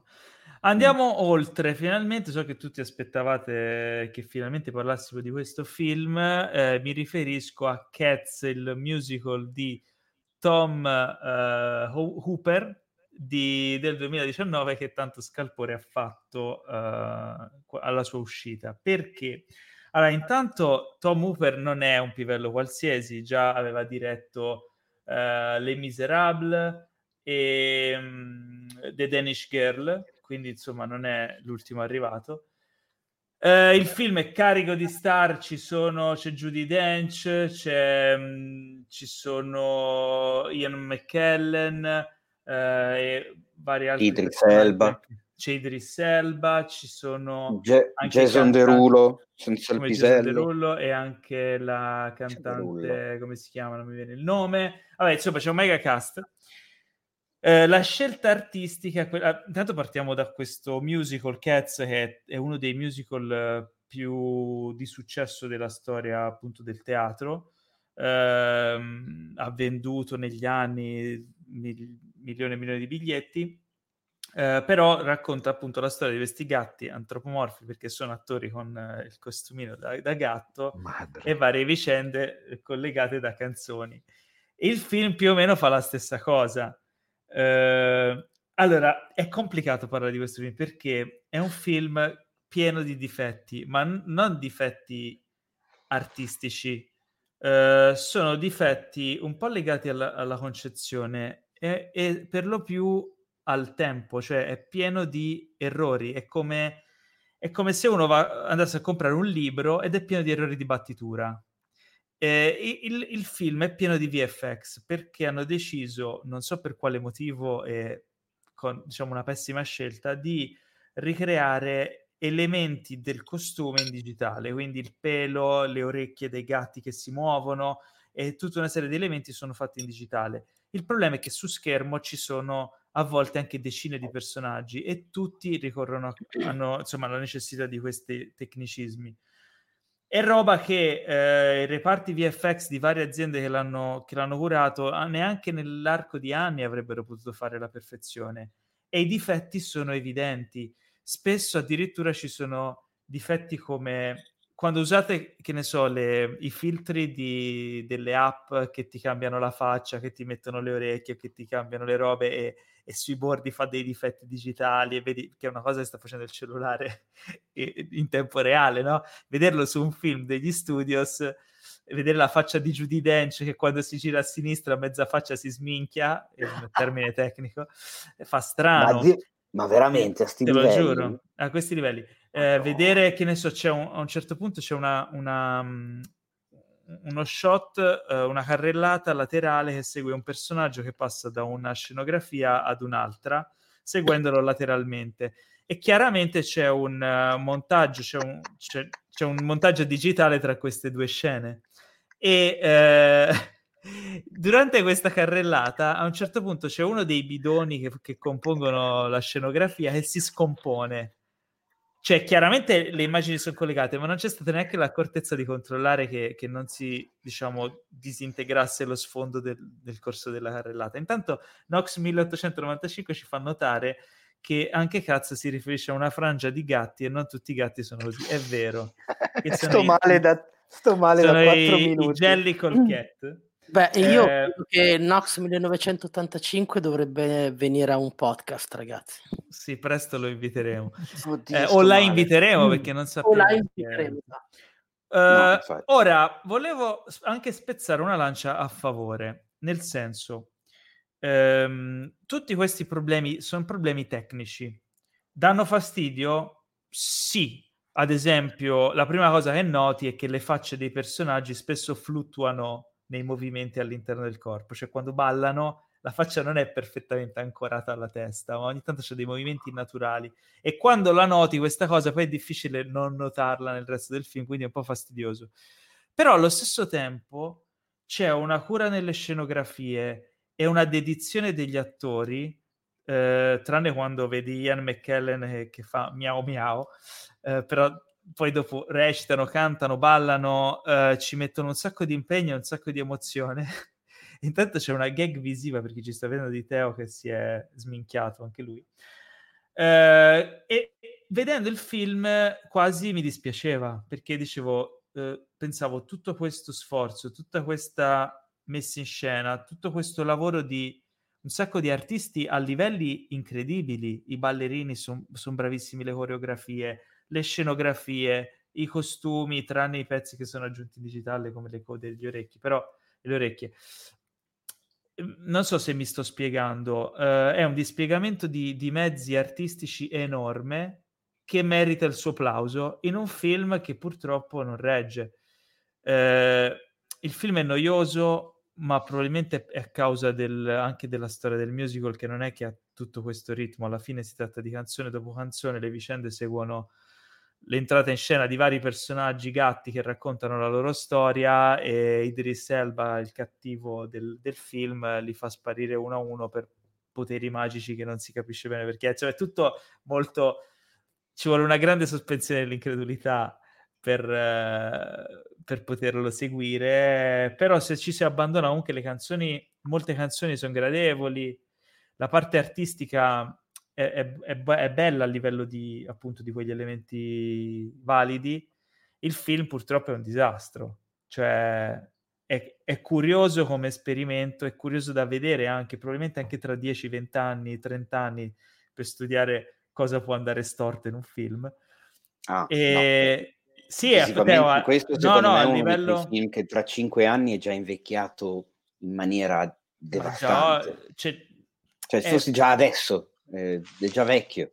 Il fatto che loro avessero annunciato una versione già riveduta e corretta giorni, pochi giorni dopo l'uscita in sala, ma comunque eh, correggerlo completamente è impossibile perché la quantità di materia di lavoro che c'è da fare sopra è spropositata. E se voi ci fate caso, quando andate al cinema e vedete un blockbuster ricco di VFX, eccetera, e notate qualche piccola cosa che non va, non è perché gli artisti non erano bravi, ma è perché non avevano abbastanza tempo arriva un momento in cui tu devi consegnarlo quello shot. Se, non, se, ti hanno dato da fare uno shot che richiede un mese di lavoro e ti hanno dato due settimane, tu consegnerai un lavoro incompleto, ma è il tuo lavoro, il tuo dovere farlo, non è un, cioè tu come sto parlando del, dell'artista. Eh, purtroppo lui non può fare altrimenti. In questo film probabilmente c'erano tipo due anni di lavoro da fare, magari l'hanno fatto in uno. E, ehm, ma forse anche più di due anni, cioè la quantità di roba è incredibile. Poi vedi delle cose agghiaccianti come eh, c'è ad esempio, mm, come si chiama l'attore, mm, ah, non mi viene il nome, che fa anche lo show, è un comico, eh, ah, che ha, anche lei... Il karaoke. Esatto, eh, Corden. Eh, Corden. James Corden. Ah, sì, James Corden. Il personaggio di James Corden a un certo punto inizia a mangiare dalla spazzatura ovviamente tutta la cosa è molto cartunesca, però tira fuori de, tipo un gambero che ovviamente in proporzione è gigante, perché loro vivono, cioè tutto è proporzionato alle dimensioni dei gatti, quindi le scenografie sono costruite giganti in modo da farli sembrare più piccoli. E quando mangia queste cose, lui si infila una cosa digitale che gli scivola in gola, cioè è una roba agghiacciante. Oppure a un certo punto stappa, mi pare, lo spumante, se lo versa addosso ed è tutto liquido digitale. Cioè ci sono delle, delle cose veramente di una bruttezza. Ah, quindi loro sono effettivamente. Me l'ho dimenticato questa cosa, che loro effettivamente sono grandi quanto dei gatti. Quanto dei gatti. La, sì, scenografia enormi. Esatto. Ma infatti, eh. a, a, livello di scenografia è incredibile. Cioè, il lavoro di Viene in mente Mandelli. Ciao mamma, esco. sì, è così. È. A fare in culo. Papà è così. Cioè, in mente quello scenario. È lì. proprio così. Cioè, tipo, scenografi da applausi. Cioè, ci sono delle cose. Anche la fotografia è, è tutto super eh, in studio, particolare, strano. Però funzionerebbe anche se non fosse che è pieno di difetti. Le, la recitazione Judy Dench, se non fosse che non funziona. Judy Dench eh, ti farebbe emozionare se non fosse che ce la faccia spixellata. Cioè, non so come... Ci sono delle cose assurde. È un film particolare, non è un bel film. Non capisco come Tom Hooper, che appunto non è, un, non è l'ultimo arrivato, abbia potuto tirare fuori una cosa del genere. Ma chissà eh, quanto ci ha messo del suo nel, nel, nel cut finale, però anche. Secondo me si è... Del genere non lo so, ma pro- secondo me si è affidato troppo ai VFX. Ha, ha probabilmente ah. peccato di magari i, un po' di ignoranza tecnica e, e, ha delegato troppo a quello che si poteva fare. Magari qualcuno anche l'ha consigliato male, gli ha detto che più cose di quelle che effettivamente si potevano fare andavano demandate al, al digitale. E, mm. è buffo come è uscita proprio in questi giorni la news di... Eh, eh, porca miseria, Wolverine, come si chiama? L'attore. Hugh Jackman. Oh, non mi ricordo più i nomi oggi, non so cos'è. Hugh, Hugh Jackman, Jackman, ha detto che era stato contattato da, um, proprio da Tom Hooper perché avevano lavorato insieme sulle Miserable eh, per fa- prendere parte a Cats, però in quei giorni lì, in quel periodo in cui avrebbero fatto le riprese, lui era a teatro e quindi ha detto, ah, mi dispiace proprio, ma non posso perché sono a teatro, non posso insomma spostare le date. Eh, e diciamo che ora penso che si senta un po' fortunato. Vi ricordo soltanto che Cats ha vinto 6 Razzies su 9 eh, nomination, ovvero i premi del peggio del cinema, vincendo peggior film, peggior regista, peggior attrice non protagonista, peggiore attore non protagonista, tra l'altro proprio James Corden. È terribile peggior, peggior sceneggiatura e peggior coppia sullo schermo, che è il mio razzi preferito, per qualunque mezzo gatto e mezzo umano con la sua palla di pelo. e, ma scusa, chi è la peggiore attrice non protagonista? Rebel Wilson in Cats. Beh, sì. Che ha battuto, c'era candidata anche Judy Dench come peggiore attrice. Tra l'altro a un certo punto c'è un personaggio, non mi ricordo da chi è interpretato, ma che ha un cilindro, un cappello a cilindro e eh, quando mette il cappello a cilindro dal cappello spuntano le orecchie e poi se lo toglie e le orecchie ce le ha cioè nel senso non si capisce queste orecchie come fanno a trapassare il cappello mentre c'è un altro personaggio che si mette un cappello e copre le orecchie quindi cose assurde vabbè. Eh, no, dicevo, ricollegandomi al fatto del chissà quanto ci avrà messo del suo nel cut finale, mi lanci una palla di pelo. di pelo gustosa, perché a un certo punto, qualche settimana fa, su, su internet è uscita questa polemica, cioè no questa polemica, è uscita la voce che esisteva questo cut del film eh, il cat di questo, cat, questo cat di cats, esatto. Esatto, ma soprattutto perché, ma adesso che ti spiegherò il motivo, pre- in cui praticamente eh, tutti i gatti avevano un buco del culo digitale fatto in modo fotorealistico. E, e, e quindi praticamente questo cat non è stato rilasciato. Cioè, no, praticamente no, era, era, una roba fatta dal web che c'era uno e voleva aggiungere appunto l'ano ad ogni personaggio del film perché eh ovviamente sì. non ce l'hanno perché hanno una, una tutina. No, però a un certo punto è uscita la voce che effettivamente eh, esisteva un, delle versioni, non so se di tutto il film o comunque del Ma no, ma dai! In cui, es- no, in cui no, era, era, una gag, era una gag. Comunque, tra l'altro, Rebel Wilson effettivamente era agghiacciante, ora ricollegato al suo personaggio, ed è l'unico personaggio che ha praticamente una zip e si toglie la pelle, cioè c'ha un costume sotto il costume, solo che il suo costume era il pelo del gatto, quindi non ha alcun senso. È un film particolare, ragazzi, un film particolare se un giorno avete dei funghi allucinanti. Ma sai che mi è venuta voglia di vederlo per vedere che cazzo hanno combinato. sì, punto. ma io per quello che l'ho visto, ero curioso di, di vedere un po'... È, è, assurdo. Ogni tanto dovevo, dovevo, stoppare e rivedere dei pezzi perché notavo delle robe che, che si scomponevano, cose assurde. Fantastico. Mamma mia. Va bene. va bene, va bene. Detto questo, abbiamo concluso le nostre recensioni. Ehm, la prossima settimana parleremo sicuramente di Better Call Saul perché è finita la stagione Parleremo anche di Homeland perché sto finendo di vedere l'ottava e ultima stagione di questa serie di cui non abbiamo mai parlato. E, che... e allora aspettami, perché io mi sono fermato alla quinta stagione amando da morire Homeland del personaggio di Carrie Mathison. Allora, però poi ho cominciato altra roba e una di quelle serie che abbiamo accantonato io e la Chiacchi, esatto. ma però io mi sono me... innamorato dalla prima stagione. Quindi aspettami, col cazzo che ne parli di Homeland. Me l'hai consigliata tu, infatti. Va bene. Ah, eh, vedi? Eh.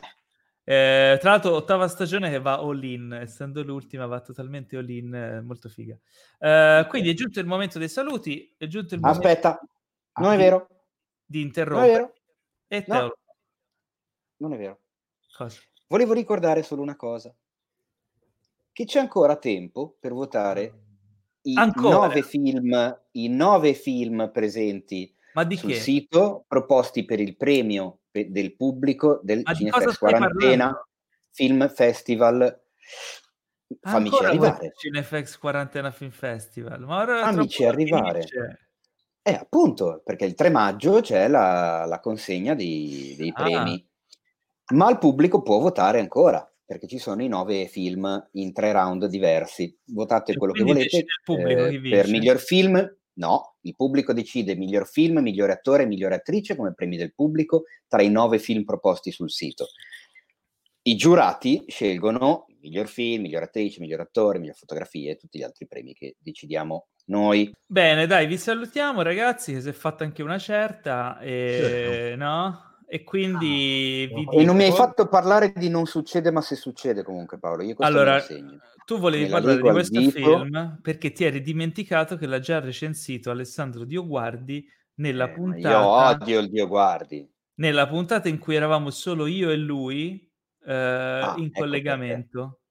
Una ecco delle perché. prime puntate in cui tu non c'eri e non te lo ricordavi. Ecco Quindi perché. Andatevi a recuperare se proprio ci tenete. La... Ah, un no... filmetto leggero, carino e divertente. Non mi aspettavo la chimica tra di loro.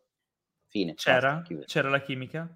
C'era, eh, come se c'era. No, ma era è, fame è, chimica o era chimica e basta? È, è, prevedibile chiaramente il film, non è che c'è il lieto fine, tutto, eh, non ci sono delle grosse, incredibilmente so, grosse sorprese o sconvolgimenti o, o, messaggi sulla vita, eccetera.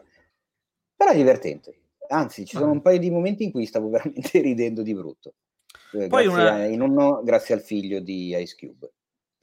Vabbè, Chiudendo così, vi, vi, mando, vi ricordo di condividere eh, no- il nostro podcast, le live, tutto quello che è, eh, Cinefax, di seguire il sito perché sul sito trovate le cose veramente fighe, gli approfondimenti, gli articoli, le news e tutto quello che fa di voi, tutto quello che farà di voi dei buoni cinefili. Eh, e vi rimando alla prossima settimana dove probabilmente di martedì avremo degli ospiti nuovi e delle nuove robe di cui blaterare. E nel frattempo un saluto da che Giorgio ospiti Carella. ci sono la prossima puntata? Eh, lo scoprirete la prossima puntata. Non vorrei dire nomi e poi gufarcela. Quindi un saluto da Giorgio Carella. Ciao a tutti, a presto. Un saluto dal nostro Enrico Tribuzio. Arrivederci amiche e amici. E un saluto dal Teo di quartiere che dice Ciao Ne. Come al solito. Un saluto anche da me che vi auguro di passare una settimana bella, tranquilla e ricca di film e serie tv di cui parlare settimana prossima. Ciao. Ah, devo chiudere io la live. Eh sì. sì. Faccio il figo con i gesti da gangsta Yeah, West Coast. Devo fare fine. Ciao.